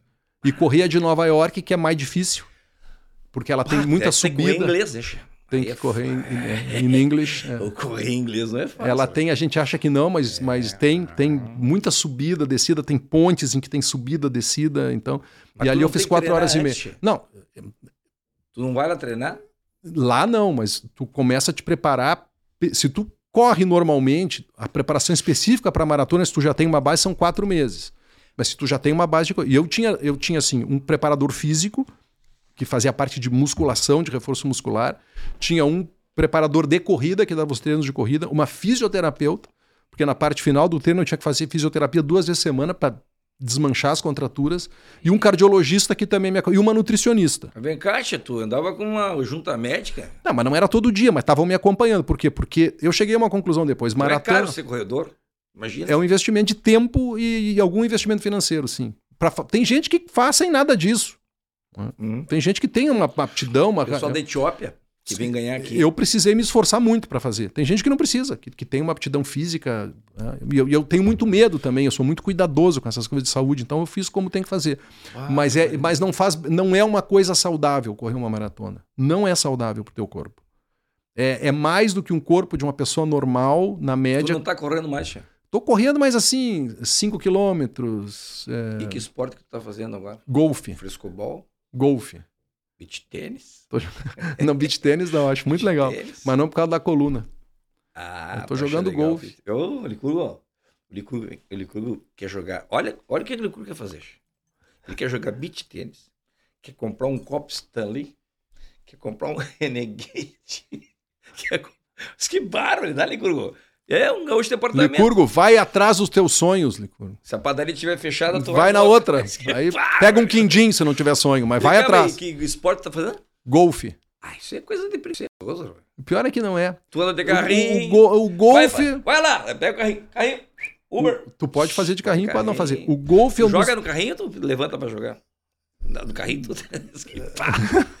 Isso eu sempre fico pensando. Não, o golfe é é um dos esportes que sofre mais preconceito no mundo. Tem um Sério? preconceito contra o golfe. Hum. De que é um esporte de preguiçoso, que é um esporte só de gente muito rica, que é um esporte de quem não sabe fazer mais nada. O golfe é o esporte mais difícil que eu pratiquei na minha vida. E vou te dar um exemplo prático. Alguns dos maiores atletas do mundo, pega o Michael Phelps, que foi o maior nadador do mundo. O que, que ele foi fazer depois de largar a natação? Golfe. O Usain Bolt, Michael Jordan, todos eles foram jogar golfe depois. Porque é a única coisa desafiadora para um cara que já chegou no topo naquilo que faz. O golfe é muito difícil, muito difícil. E te ensina uma coisa que é muito legal, para mim, maior lição do golfe: gestão do erro. Tu erra o tempo inteiro. E tu tem que aprender a lidar com o teu erro e a sair do teu erro. Senão tu vai quebrar os tacos, jogar a bolinha e desistir do esporte. Dá para fazer de carrinho, dá para fazer a pé. Não é um esporte que te demanda uma condição física excepcional, mas tu tem que ter um mental muito forte para conseguir. É igualzinho. Tu tá falando, parece que eu tô vendo. A bocha. É parecido. A bocha é igual, desenvolve um pensamento. A brigaçada que dá na- nas canchas de bocha. Tu sabe que é parecido mesmo? Tu falando agora, é parecido. Porque no golfe tem horas em que tu. Parecido, não É parecido. buraco. Mas tu tem que acertar no. deixar perto do bolinho ali, não é? Balinho. Do balinho, desculpa. Então aquilo pode ser comparado ao buraco. Tu Ah, tem é? uma distância a vencer com um Ah, arremesso. então eu posso e tu tem um alvo. então. A diferença é que no golfe tu cara. tem um taco. E que, e que Hum. torna as coisas muito mais difíceis. Porque não é a tua mão, tu- é, é- é o taco que faz o contato Tá, com a bolinha. Me fala assim, tu já fez um- uma jogada, claro, já deve ter feito, de acertar na primeira tacada Não. o buraco? Hole in one se chama isso. Hole, que Hole, que é o buraco, in one, em um. É o buraco em um. é difícil. É difícil. É muito difícil. A tal ponto que quem consegue, vai, o nome vai para uma placa no clube, porque é difícil de conseguir. É O mesmo? hole in one. É. Barbaridade. É muito difícil. Eu quase fiz já uma vez. Deixei Quase pertinho. não tem placa. pra Quase não tem placa. Quase tem a tua sensação de que poderia ter feito e não fiz, mas é muito difícil. Mas que barbaridade, che. Olha só que loucura que é isso aí, né, E che? posso te explicar uma coisa do golfe que a maioria das pessoas não sabe, que é, porque tu vendo o golfe pela televisão parece uma coisa muito entediante. Hum. E é. Mas o golfe, assim, qual é o segredo do golfe? É, é o taco, escolher o taco certo e acertar. Porque tu tem 14 tacos, mais ou menos, na tua, na tua mochila lá no teu. Tu tem que ter 14 tacos. É, é, sim, Um, dois, três, é, É- é por número. é que são, sim, são diferentes. Tem o primeiro que é o cabeçudo, aquele que chama o Tá, aí driver. tu tem que entender que dependendo da posição que Isso. ficou a bola, tu, daí tu que diz assim, eu vou, eu vou usar o taco 6. Taco 6. Taco 6. Mas sabe o que, que diferencia os tacos, basicamente? Hum. A inclinação da cabeça do taco. Vamos pegar que nem futebol, tá? Quando tu quer dar uma cavadinha, o que que tu faz? Tu dá por baixo da bola. Tu faz aqui Hum. E vai. É a mesma coisa. Então, quando tu quer dar uma cavadinha, tu tem um taco que é mais assim, ó. Mas vem cá, tia, como é que tu calcula? a- Aí é que tá. A distância e a altura. Ah, Tu tem faz- tudo. Tu molha o dedo e faz assim. Não, tu tem que olhar. Tu tem, tem- em geral, o campo tem. Tem gente que tem eh, aparelhos que medem a distância, mas o campo tem Pode? marcações. Pode. O campo tem marcações, tem, tem estacas com cores diferentes que tu sabe mais ou menos a que distância tu tá do buraco. Hum. E aí, em função da distância que tu tá, do tipo de terreno que tu tá e do obstáculo que tu tem pela frente, tu tem que escolher um taco, tem que tomar uma opção estratégica de tentar botar já perto da bandeira ou tentar botar um pouco mais pro lado para não cair numa banca de areia. pra- Então tu Aí tá... o vento influencia. influencia um monte. Mas a bolinha é tão pequenininha. é Por isso mesmo. Joga uma bolinha, eu faço a O bolinha vai, vai levar a bolinha? vai levar a bolinha. Leva. Pá, Leva. só se for- Olha aqui, Chico, o que eu acho. E tu, qual é o teu ranking? Qual é o teu número? O- Chama handicap, que é, É, o- o e isso handicap. e o golfe é um esporte democrático. Por eu quê? acho bacana, sabe por quê? Do golfe, que ele, ele vale a pontuação ah, e, e vai pro teu histórico em qualquer campo do mundo, Isso, né? Chico? isso, é um sistema único. É, o Ed Sheeran, aquele o, o do, do, do, do Maroon 5, é esse? Não, esse é outro. É, né? Não sei. O cantor do Maroon 5, aquele que teve aqui no Brasil, foi jogar golfe. Foi jogar aqui. no canto. O cara do aqui no Kiss, eu tenho a foto dele aqui. O cara, o, o cara do Ed Kiss da Sheeran, banda. é Ed Sheeran. Não é o Ed Sheeran, é o. É outro cara. O do Maroon 5. Eu Não é o Ed Sheeran. É Não é o Ed Sheeran. Eu sei quem é, daqui a pouco eu vou lembrar. Eu tô com Ed é dificuldade pra lembrar o nome. é aquele, aquele, É o Ruivinho. o Ruivinho É o. Ruivinho, o Ruivinho. É, Então, o que que é o handicap? Por exemplo, Vai lá num. Tu tá lá no, no não sei onde, no outro Tô. país lá. Aí tu vai jogar, Isso. o teu handicap me é. acompanha. Qual Me é o teu? O meu é 29, mas depende do campo. É 29. O cara que é profissional, ele joga zero. O que, que é o handicap? É o número de tacadas extras que tu pode dar no campo. Então, por exemplo, se tu tem handicap zero e eu tenho handicap 10, se eu fizer nove tacadas a mais do que tu, eu ganho. Porque eu tenho esse desconto por jogar pior que tu. Então eu posso jogar com pessoas que jogam melhor ou pior do que eu e ganhar ou perder delas, porque no no fundo tu joga é contra ti mesmo. Ah, Entendeu? que Porque senão tu não quer achar parceiro. Tu tem que jogar só com um cara que joga que nem tu, não dá. Então eu posso jogar com um cara quase profissional, cara que dificilmente eu vou ganhar. Mas eu. Talvez um buraco que ele vá mal, eu posso ganhar um, posso. Não, não vai ser um vexame o jogo. Porque eu tenho 29 tacadas a mais pra dar do que ele. Do que um cara que joga muito Tá, bem. peraí, 29 tacada? Em 18 buracos. Ah, tá. São 18 buracos. Entendeu? São 18 buracos, na verdade 19. Ah, buraco 19 é o bar, que é o melhor lugar do Tem campo. que ir com uma máquina de calcular, um computador. Não, tu tem uma fichinha que tu vai anotando. Buraco 1, quantas tacadas? Tá, tá. Buraco 2. Depois tu soma e aí diminui o teu handicap. Por exemplo, se eu fiz 90 tacadas para os 18 buracos, eu faço 90 menos 29. Esse é o meu score. Ponto. É fácil. Hum, entendi. Ah, que bacana. rapaz. É um esporte bom. É bom, né? Eu É bom. acho que eu vou entrar nesse negócio. Quer ir lá um dia? Vamos fazer um, Vou lá, vou lá. fazer uma gravação lá. Pode ser de bota? O guri jogando golfe. Ia ser legal, cara. De bota? Não vai me Vai. chegar lá que tem que botar aquele sapatinho. Não, tem, tem, sapatinho. um, tem um, um dress code. Ah, É um código de vestimenta. Ah, não, não, não. Mas Aí o deu. golfe é um esporte tradicional. Ah, deu. Por exemplo, tu não pode ir de jeans. O- O ideal é que tu vá com uma. Não é nada do outro mundo. É uma camisetinha de gola, não pode ir de camiseta, camiseta e jeans. Tinha polo? Polo ou. Ah, isso é coisa legal de apartamento. Mas tu Cara, tem no teu. Tu não tem umas polo lá no não, teu, não, não. Eu no tenho- teu armário? Aqui, ó, eu tenho só camisetinha preta básica, pretinho básico.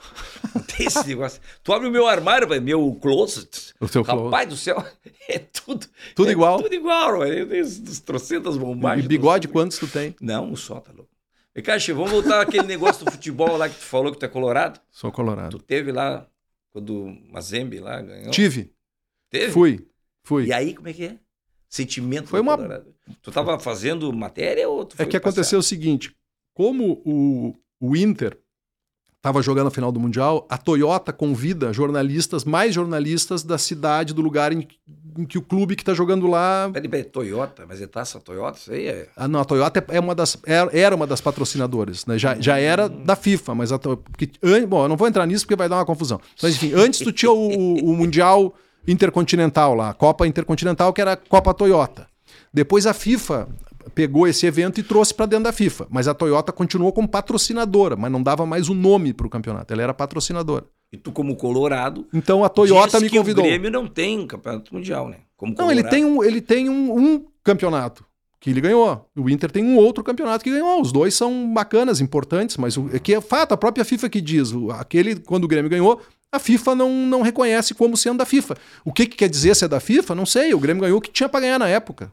Tá bem? E, e talvez vai ganhar Tá de bom, novo. Não quero te incomodar. Não, mas é fato. E, É fato. É, é- é o fato. Tá, e o, o fato, é. também que tu foi lá e, Eu fui. perdeu pro E Mazembe. perdi. Daí tu ficou estressado. Fiquei estressado, fiquei muito triste. Mas fez? eu fui convidado pela Toyota.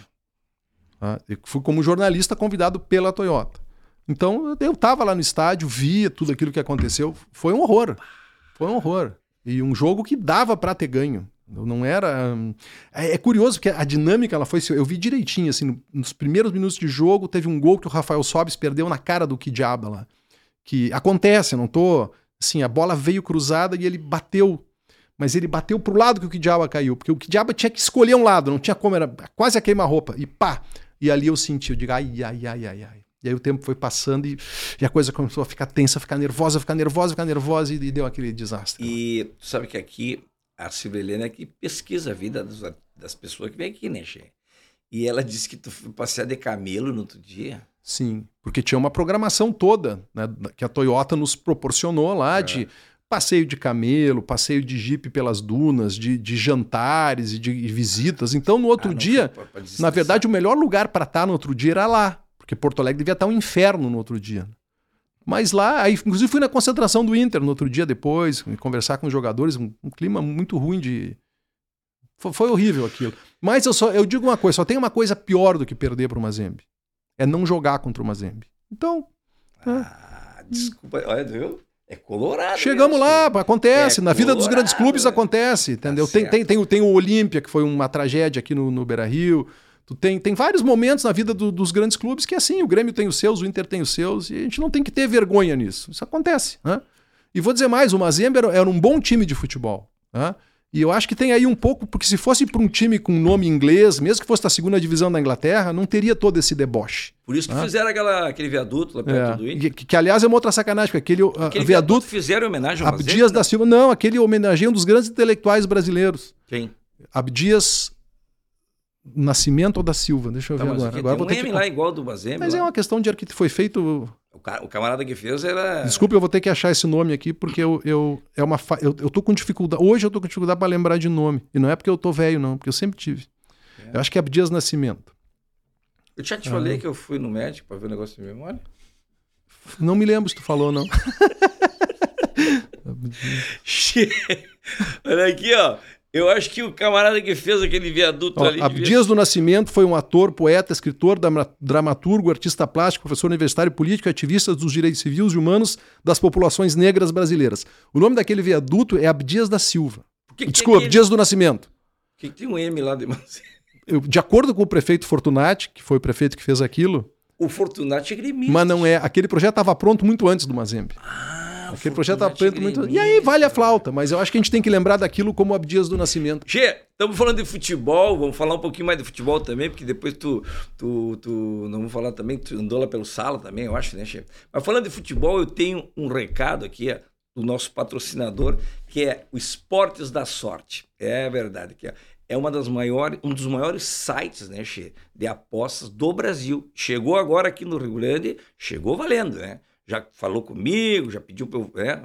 Sou embaixador também. Olha aí, ó. Pediu licença para entrar, tu Pediu deu licença. licença Só que respeitoso. Não, eles entraram na camiseta do Grêmio, rapaz. É verdade. Na camiseta do Grêmio já estão lá com os nomezinhos na camiseta do Grêmio. Então, olha aqui, ó. Ele, além de tu tu pode apostar em qualquer esporte, eu acho que até golfe pode apostar, né? Pode apostar em tudo, até truco, acho. Até golfe. É, não, eu digo assim, é um esporte claro, individual, claro, mas eu digo, tu pode apostar nos principais né, uh, esportes do mundo e também tem os jogos, aquele, o Licurgo, qual é o que tu gosta mesmo? Tu gosta da, das minas de ouro, né? Minas da, que explodem, né? Tem as minas da sorte, tem Spaceman, que é um foguetinho que sobe, tem um monte de coisa. Então tu pode jogar. Sempre lembrando, a gente gosta de lembrar que isso aqui não é renda extra, né? Não vai ter que pegar os dias dos boletos, não, né? Tem que pegar e usar só aquele dinheirinho que está ali reservado para se divertir. E aí o seguinte, ó, quer te divertir então, ganhar uns pila, acessa esportesdasorte.com. Te cadastra lá. É bem legal. Aí, ah, tá, pode ir então. e na zero hora, chefe. Tem uma coluna lá? Como é que é? Eu, eu mantenho, eu faz um ano e meio, né? faz, na verdade, faz dois anos e meio, é, eu tomei uma decisão, para mim, muito difícil, que foi uma decisão de mudar a minha vida profissional. Depois de 28 anos no Grupo RBS, assim, fazendo de tudo lá dentro, achei que estava na hora de dar um outro passo. E isso foi feito assim com muito respeito, com muito carinho, de uma forma muito. Dois anos e meio que tu saiu da TV? Não, eu, é, dois anos e meio eu, de, eu tomei a decisão ah. de sair. Um ano a gente construiu a saída. Uhum. Eu ainda fiquei um ano depois da decisão tomada para construir uma saída. Uhum. Né? E hoje eu tenho uma relação que não é uma relação de colaboradora, não estou mais vinculado ao Grupo RBS.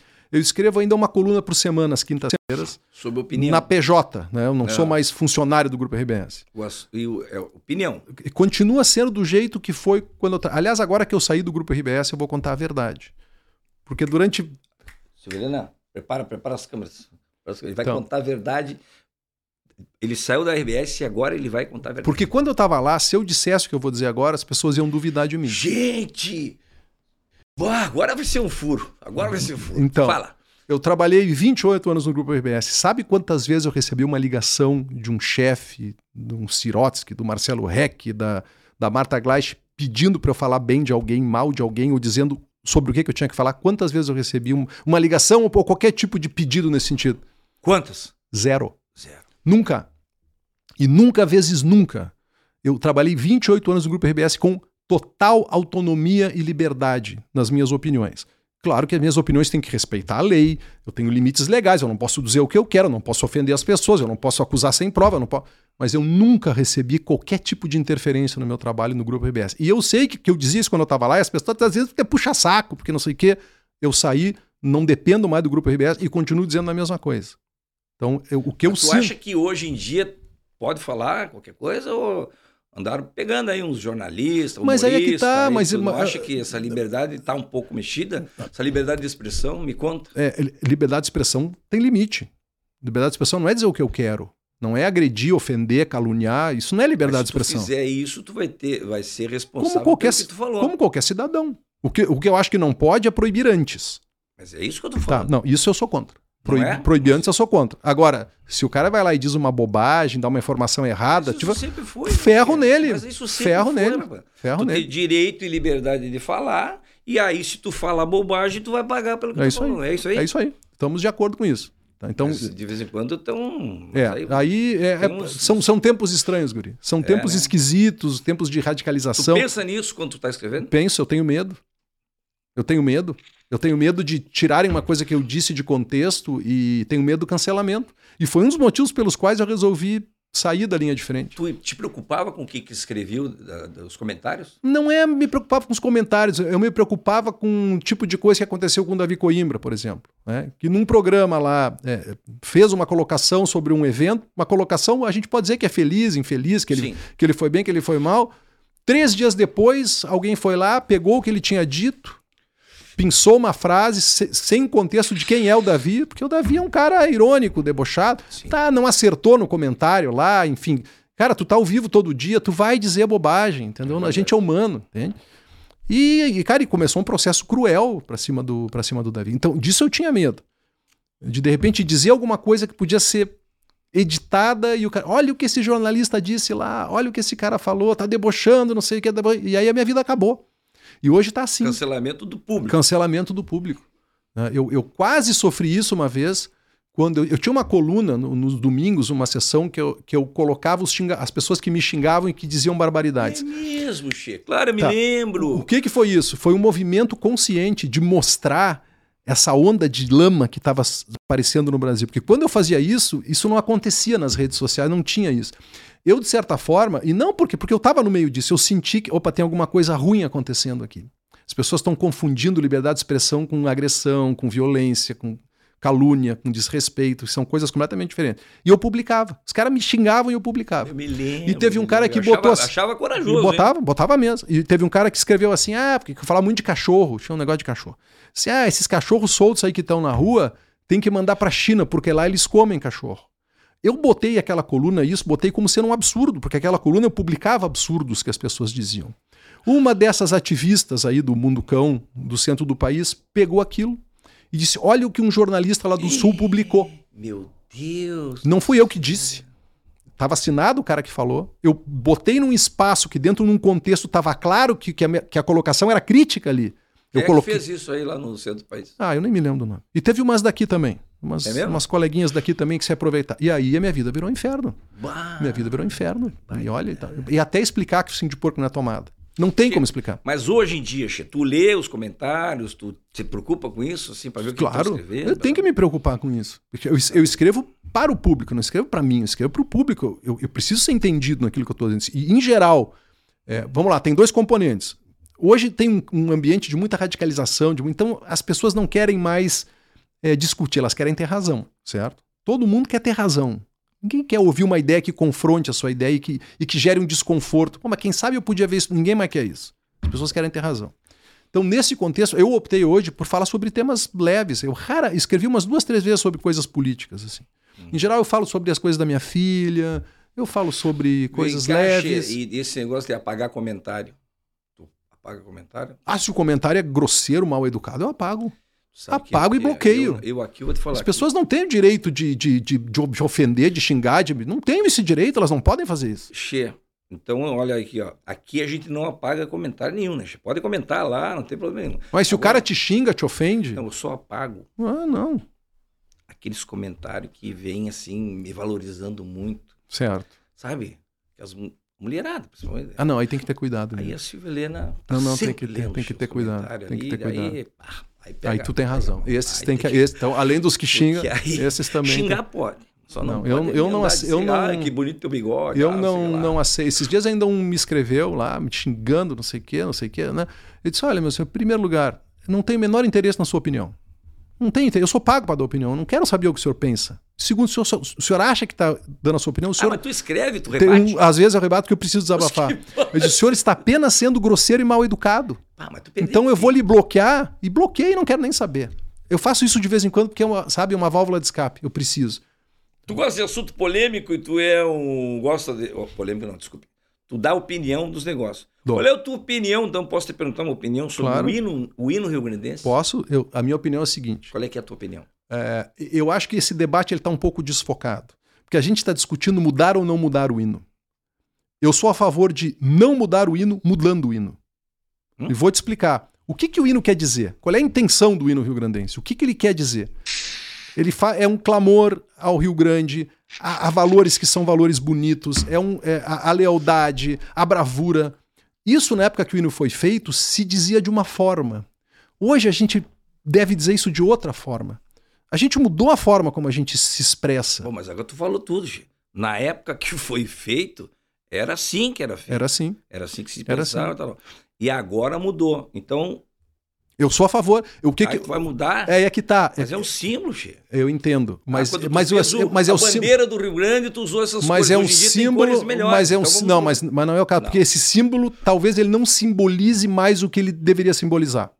Mas tá, mas é- o assunto em pauta é povo que não tem Virtude virtude, acaba por ser escravo. Esse escravo que diz é o escravo negro? Acho que tem que perguntar para os negros. Não, tô te perguntando. Não, mas eu- se para eles é, eu não tenho como dizer que não. Se tem uma parcela importante da população do Rio Grande do Sul que se sente tocada e ofendida por isso, eu não tenho como dizer para o cara não tá doendo. A dor não é minha. Tá, Eu mas- tenho que respeitar e acolher. A frase me ofende. A frase não me agrada. Porque eu não acho que a escravidão é culpa do escravizado. E a frase, querendo ou não, talvez na época ela não quisesse dizer isso, mas hoje ela diz que a escravidão é causada por falta de virtude. A falta de virtude é de quem escraviza, não é de quem foi escravizado. É daí Em qualquer já circunstância. É uma, uma, uma Pois é, interpretação mas- muito que vai um pouco mais do que, do que o objetivo ali, né? Bueno, mas a, É, são Deixa eu opiniões. te falar uma coisa. O, saiu agora na Assembleia, lá, uma, uma lei Estão lá que- querendo dificultar a mudança. que, não permite a mudança dos símbolos, né? É, ela Inclusive, permite, mas dificulta. É. Tem que ter o Luiz referendo. Marenco, eu acho que o cantor, grande cantor, compositor Luiz Marenco, que é deputado também lá, parece que é dele esse negócio. Sim. Eu quero. Ô, Marenco, vem aqui também, vamos conversar sobre E, o e- e vou dizer o aqui, quero seguinte, Guri, só porque eu não acho que quem pensa diferente de mim é, é inimigo, eu, Uhum. quero. Não, eu entendo, eu entendo um ponto de vista, porque realmente é, o símbolo é o símbolo. Mas o hino já foi mudado uma vez. Em 66 ele já foi mudado. Por quê? Porque tinha uma estrofe ali que não tinha mais a ver com o que estava acontecendo. Então, é, é, eu acho que o hino ele tem que ser um. Ele tem que, ser, ele tem que falar para todo mundo. E esse hino hoje ele já não fala mais para todo mundo. Então, se tiver que mudar uma palavra no hino para ele continuar sendo igual, eu acho que tem que manter o hino. Para mim, a forma de manter o hino é mudar. E respeito qualquer opinião diferente da minha, não, não quero xingar ninguém que pensa diferente, eu entendo. Entendo os argumentos diferentes. Não é uma questão simples, mas a minha posição é essa. Rapaz do céu, vou te falar. A Sibeliana vai postar um corte falando disso aí, né? Pode Gê? postar. E aí vai ter os comentários. eu já né, falei, já escrevi sobre isso. É? Já escrevi E os sobre isso. comentários? Ah, é, é que tem gente que não, não quer. Não... Tá bem, Tem comenta. comentário para um lado e do outro. Comenta. É sempre assim, né, Che? Vai ter gente que vai concordar. Olha aqui, ó. A Sibeliana vai escrever, parece que eu tô vendo. Túlio Milman e Guri de Goiânia batem boca no Posso te fazer uma pergunta? Posso te fazer uma pergunta? Vai, Sibeliana, anota aí essa frase, aí, vai dar um baita Tu corte. acha que a escravidão é causada pela falta de virtude do escravo? Che, quem é que entrevista aqui sou eu. Agora tu já tá querendo agora pegar o meu lugar, tu vai sentar aqui desse lado. Me aqui, tem um bigode aí, não? não, mas tu. tu que- o meu objetivo aqui, já que tu é um cara de opinião e fala sobre isso, é exatamente trazer um, um, um assunto que tá, Sim. tá vigente. Mas eu notei, eu não me importo com isso, notei que tu não concorda Não. com a, com a minha opinião. Isso é a gente vai continuar se amando, não tem problema nenhum. Não, Não, não digo se amando, né? Mas mas no bom sentido da palavra. se frequentando. Claro as que casas, sim, mas escuta, mate, qual é, a- a- é na Tá divergência certo. que a gente evolui. Se não, se não houver divergência, se as pessoas não pensarem de jeitos diferentes, puderem conversar sobre isso e se entender, cara, acabou o mundo, né? É, tu vê, eu tem coisas assim, que, por exemplo, cuia de porcelana. Me fala. Tu toma mate em cuia de porcelana? Não.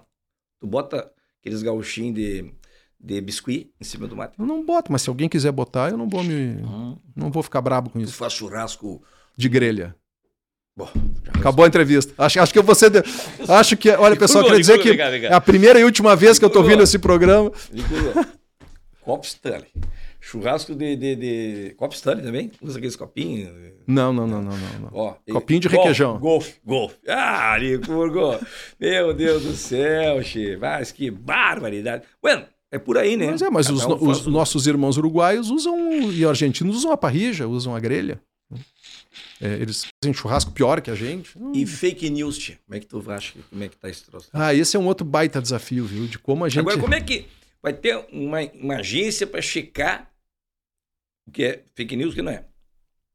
Mais ou o, menos jo- isso. o jornalismo faz é- isso. Quem é que vai checar quem checou? É que quem mesmo. checou, quem é, checou, guri, é, é pra que mesmo a, ve- a verdade ela é complicada às vezes. Entendeu? Vou te dar um Você exemplo. Vou te dar um é exemplo vai- da pandemia, tá? De uma, de uma, de uma mentira que é verdade. Por exemplo, fizeram uma pesquisa lá na Europa, tá? Essa pesquisa aconteceu. Eu não me lembro se foi na Alemanha, na Suécia. é, mostrando que crianças transmitiam menos o, o vírus Uhum. da Covid. tá? Esse é um dado. É verdadeiro que as crianças transmitem menos. Mas se tu for olhar no lugar onde essa pesquisa foi feita, as crianças moram num quarto que é só delas, elas vão a pé para a escola, entende? Entendi. Se tu pegar uma criança que vai de ônibus, Contexto. o contexto. Então, às vezes, qual é a sacanagem da fake news? É pegar uma informação fora de contexto que é verdadeira e transformá-la numa verdade E absoluta. eu vou dizer uma coisa. A minha cunhada sofreu esse negócio de fake news no Tinder. Ah, isso tem Ela conheceu um cara e era fake. Sabia, Rodrigo? Ele era fake dói. Mas que bárbaro. Mas que bárbaro, era um monstrinho, rapaz. Era fake dói. rapaz. Mas Deus que me... E era novinho, então fake news. É. News, É exatamente. Tá bom, tá bom. Inteligência artificial. O que que tu me diz disso aí, chefe? Vai tomar um lugar Vai. dos jornalistas, o Vai, site já tá tomando. LBGT, mais aí? Como é que é? Tudo. O site Chat GPT. Chat GPT. Vai. Como é que é isso aí, rapaz? Mas é- Vai tomar um lugar? Já tá tomando. Já tá tomando. Já tá tomando. E nós vamos ter que. e vai aparecer, vão aparecer várias profissões novas e coisas que não O ser tinham. humano vai desaparecer?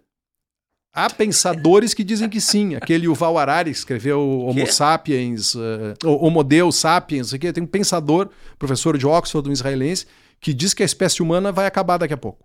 Mas não vai acabar de uma forma violenta, como foram os dinossauros, que veio um Uhum. meteoro, não sei o que, não sei o que. Vai acabar porque a gente vai ser tão juntado com máquina, com inteligência artificial, com não sei o que, que a gente não vai mais saber mais o que, que é humano e o que, que não é. E aí tem uma, nova, tem uma nova espécie. É o que ele Robocop. diz que vai acontecer. Eu acho que agora tu falando em Robocop. É tipo Robocop.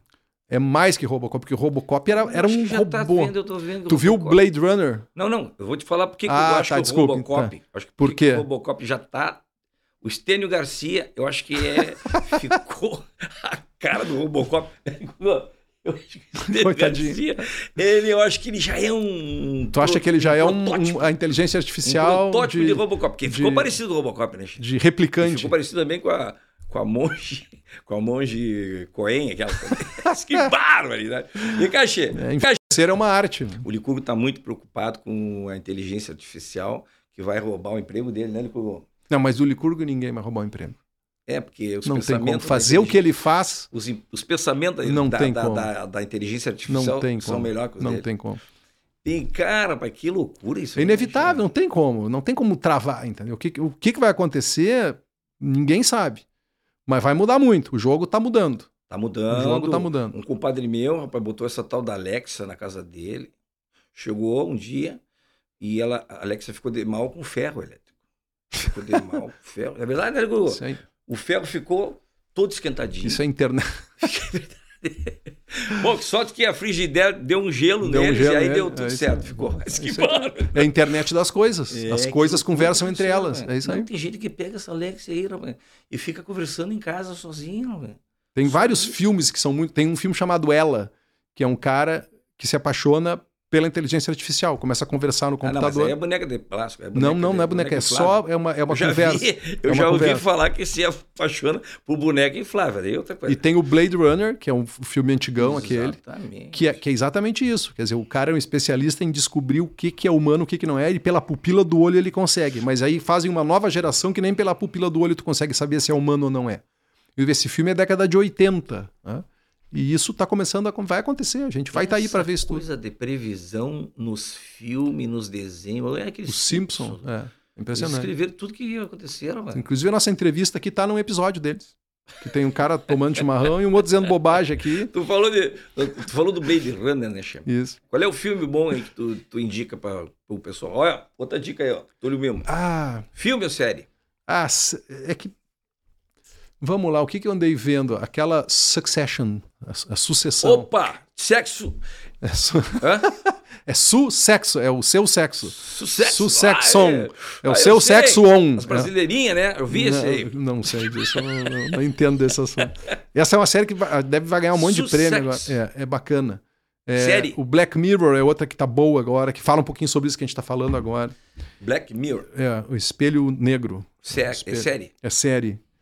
Tem um monte de coisas legais pra o, ver. o pessoal anota em casa aí. Cu, anota pra mim depois. Essa O- eu tô vindo com a minha esposa que ela adora o Sex and the City, que é outra série bacana. Essa é aquela antiga. Mas é, é antiga nova. Tem episódios novos agora.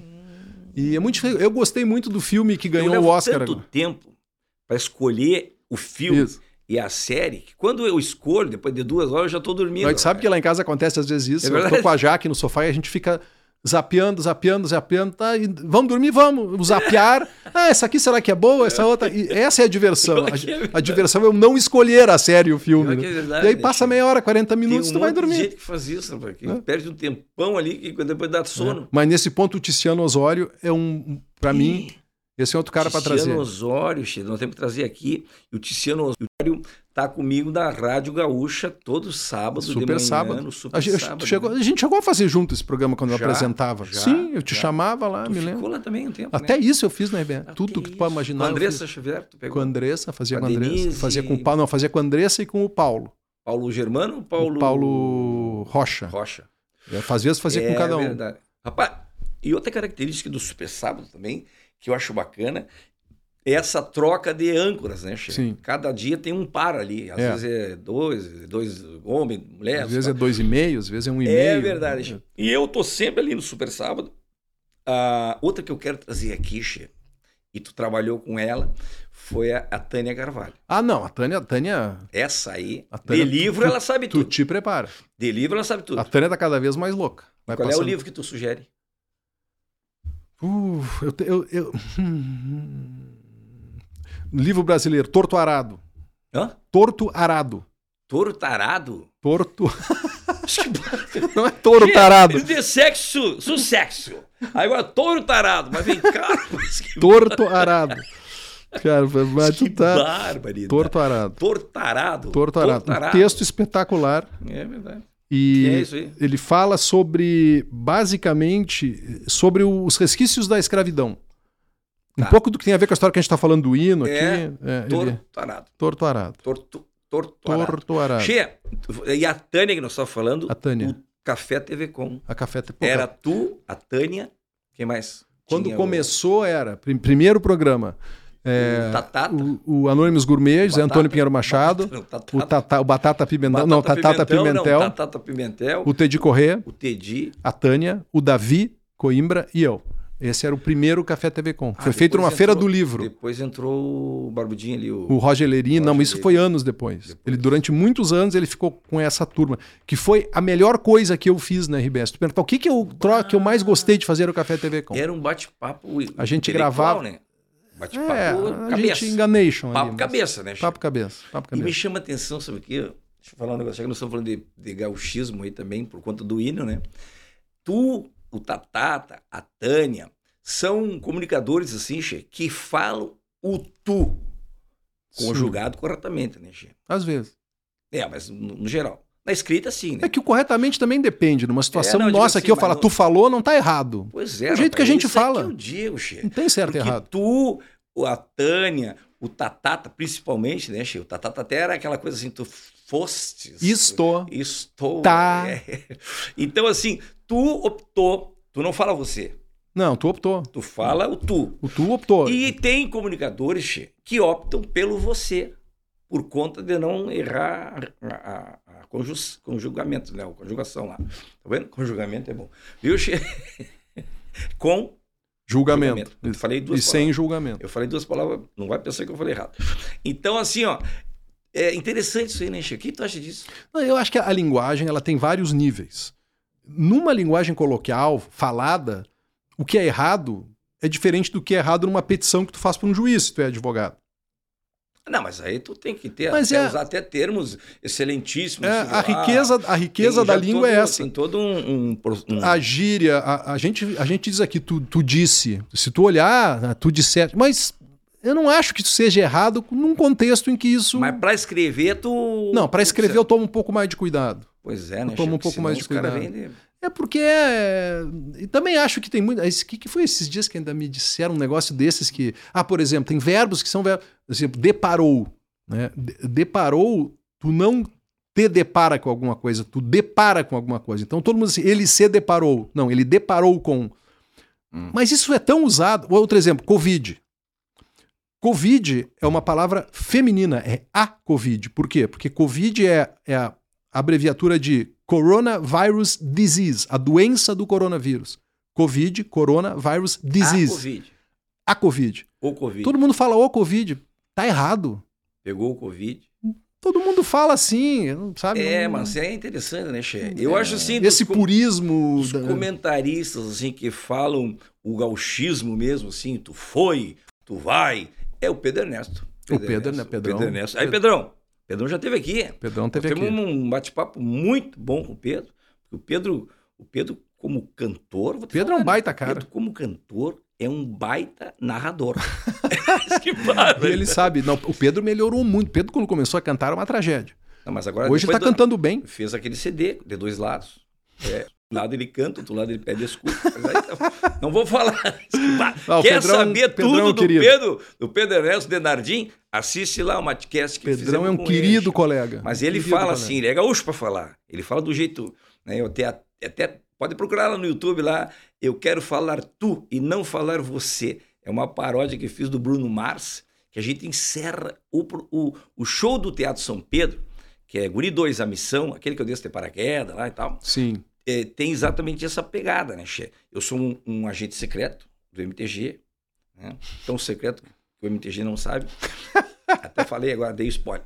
E, e que fala exatamente para preservar a cultura gaúcha. E aí começa dizendo que eu quero falar tu e não falar você, porque daqui a uns anos, Che, não vai se falar mais tu. Não, mas eu, eu, eu acho que eu acho que criança, vai. Não. Eu acho que vai. Qual é a criança que fala tu, rapaz? Só aquela que o pai fala em casa. É, porque na é, comunicação é, geral não tem mais. É que, é que tá. Assiste só programa, é, assiste os youtubers nacionais. Às vezes me dizem que eu sou meio, meio ingênuo, meio, meio em cima do muro. Dá para falar os dois. Não, As coisas não são excludentes. Não, tu pode, hoje... em determinados contextos, usar um, um, tipo de linguagem e, no outro contexto, usar outro tipo de linguagem. Não, não é, é falar é um ou outro, é, é hoje, falar os dois. É que hoje a gente tem a referência de lá e agora, né? Eu me refiro o camarada, a criança, a criança que está nascendo Sim. agora, que está. Né? Essa aí, daqui a um tempo não vai falar mais tu. Bueno, então tá, deixa eu te falar uma coisa. Diga-me. Ah, tu gosta de presente? Muito, adoro ele presente. gosta de presente. Fazer o um merchan da Alimentos Lopes aqui, ó. Opa. Quero ter falado desse patrocinador aqui, ó, Alimentos Lopes. Isso aqui, rapaz, essa empresa aqui, che, tem... Mostra o que tem, Litor. Vamos mostrar. Olha aqui.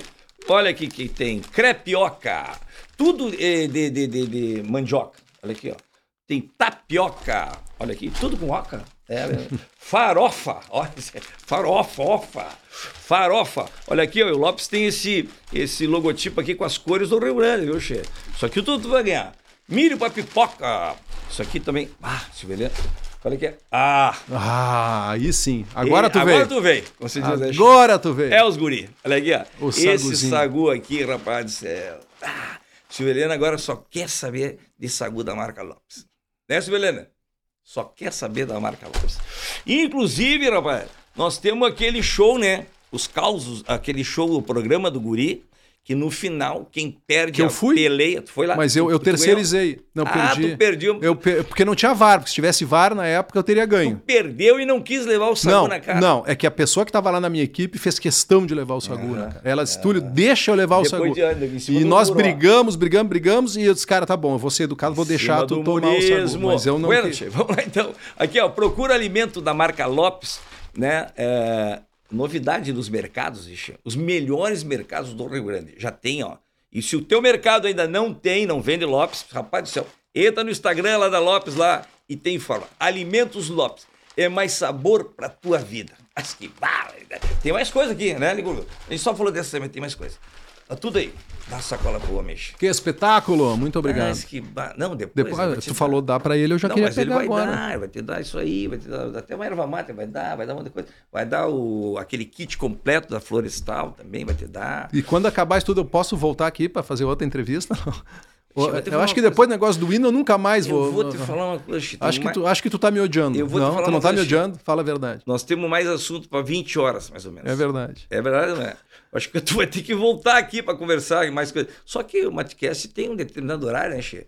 Então, a gente está falando aqui há quase duas horas, eu acho. Deus lindo. Então, assim, ó, quero agradecer o, o Túlio Milman, com M, Milman, Milman. né? E quero agradecer a presença. E aí, ó, se tu gostou da nossa conversa, clica lá no gostei, te inscreve no canal, não sei que lá, não sei que lá, aquele negócio todo, tá?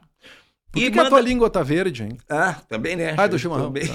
Isso. Dá ralando, É, é, uma coisa verdade. verde. Não é aqui. azul, né? Não, é ah, verde, é verde. não, tem uns que tem a língua azul, mas parece um, um cachorro chau-chau. que barbaridade. Viu, Che?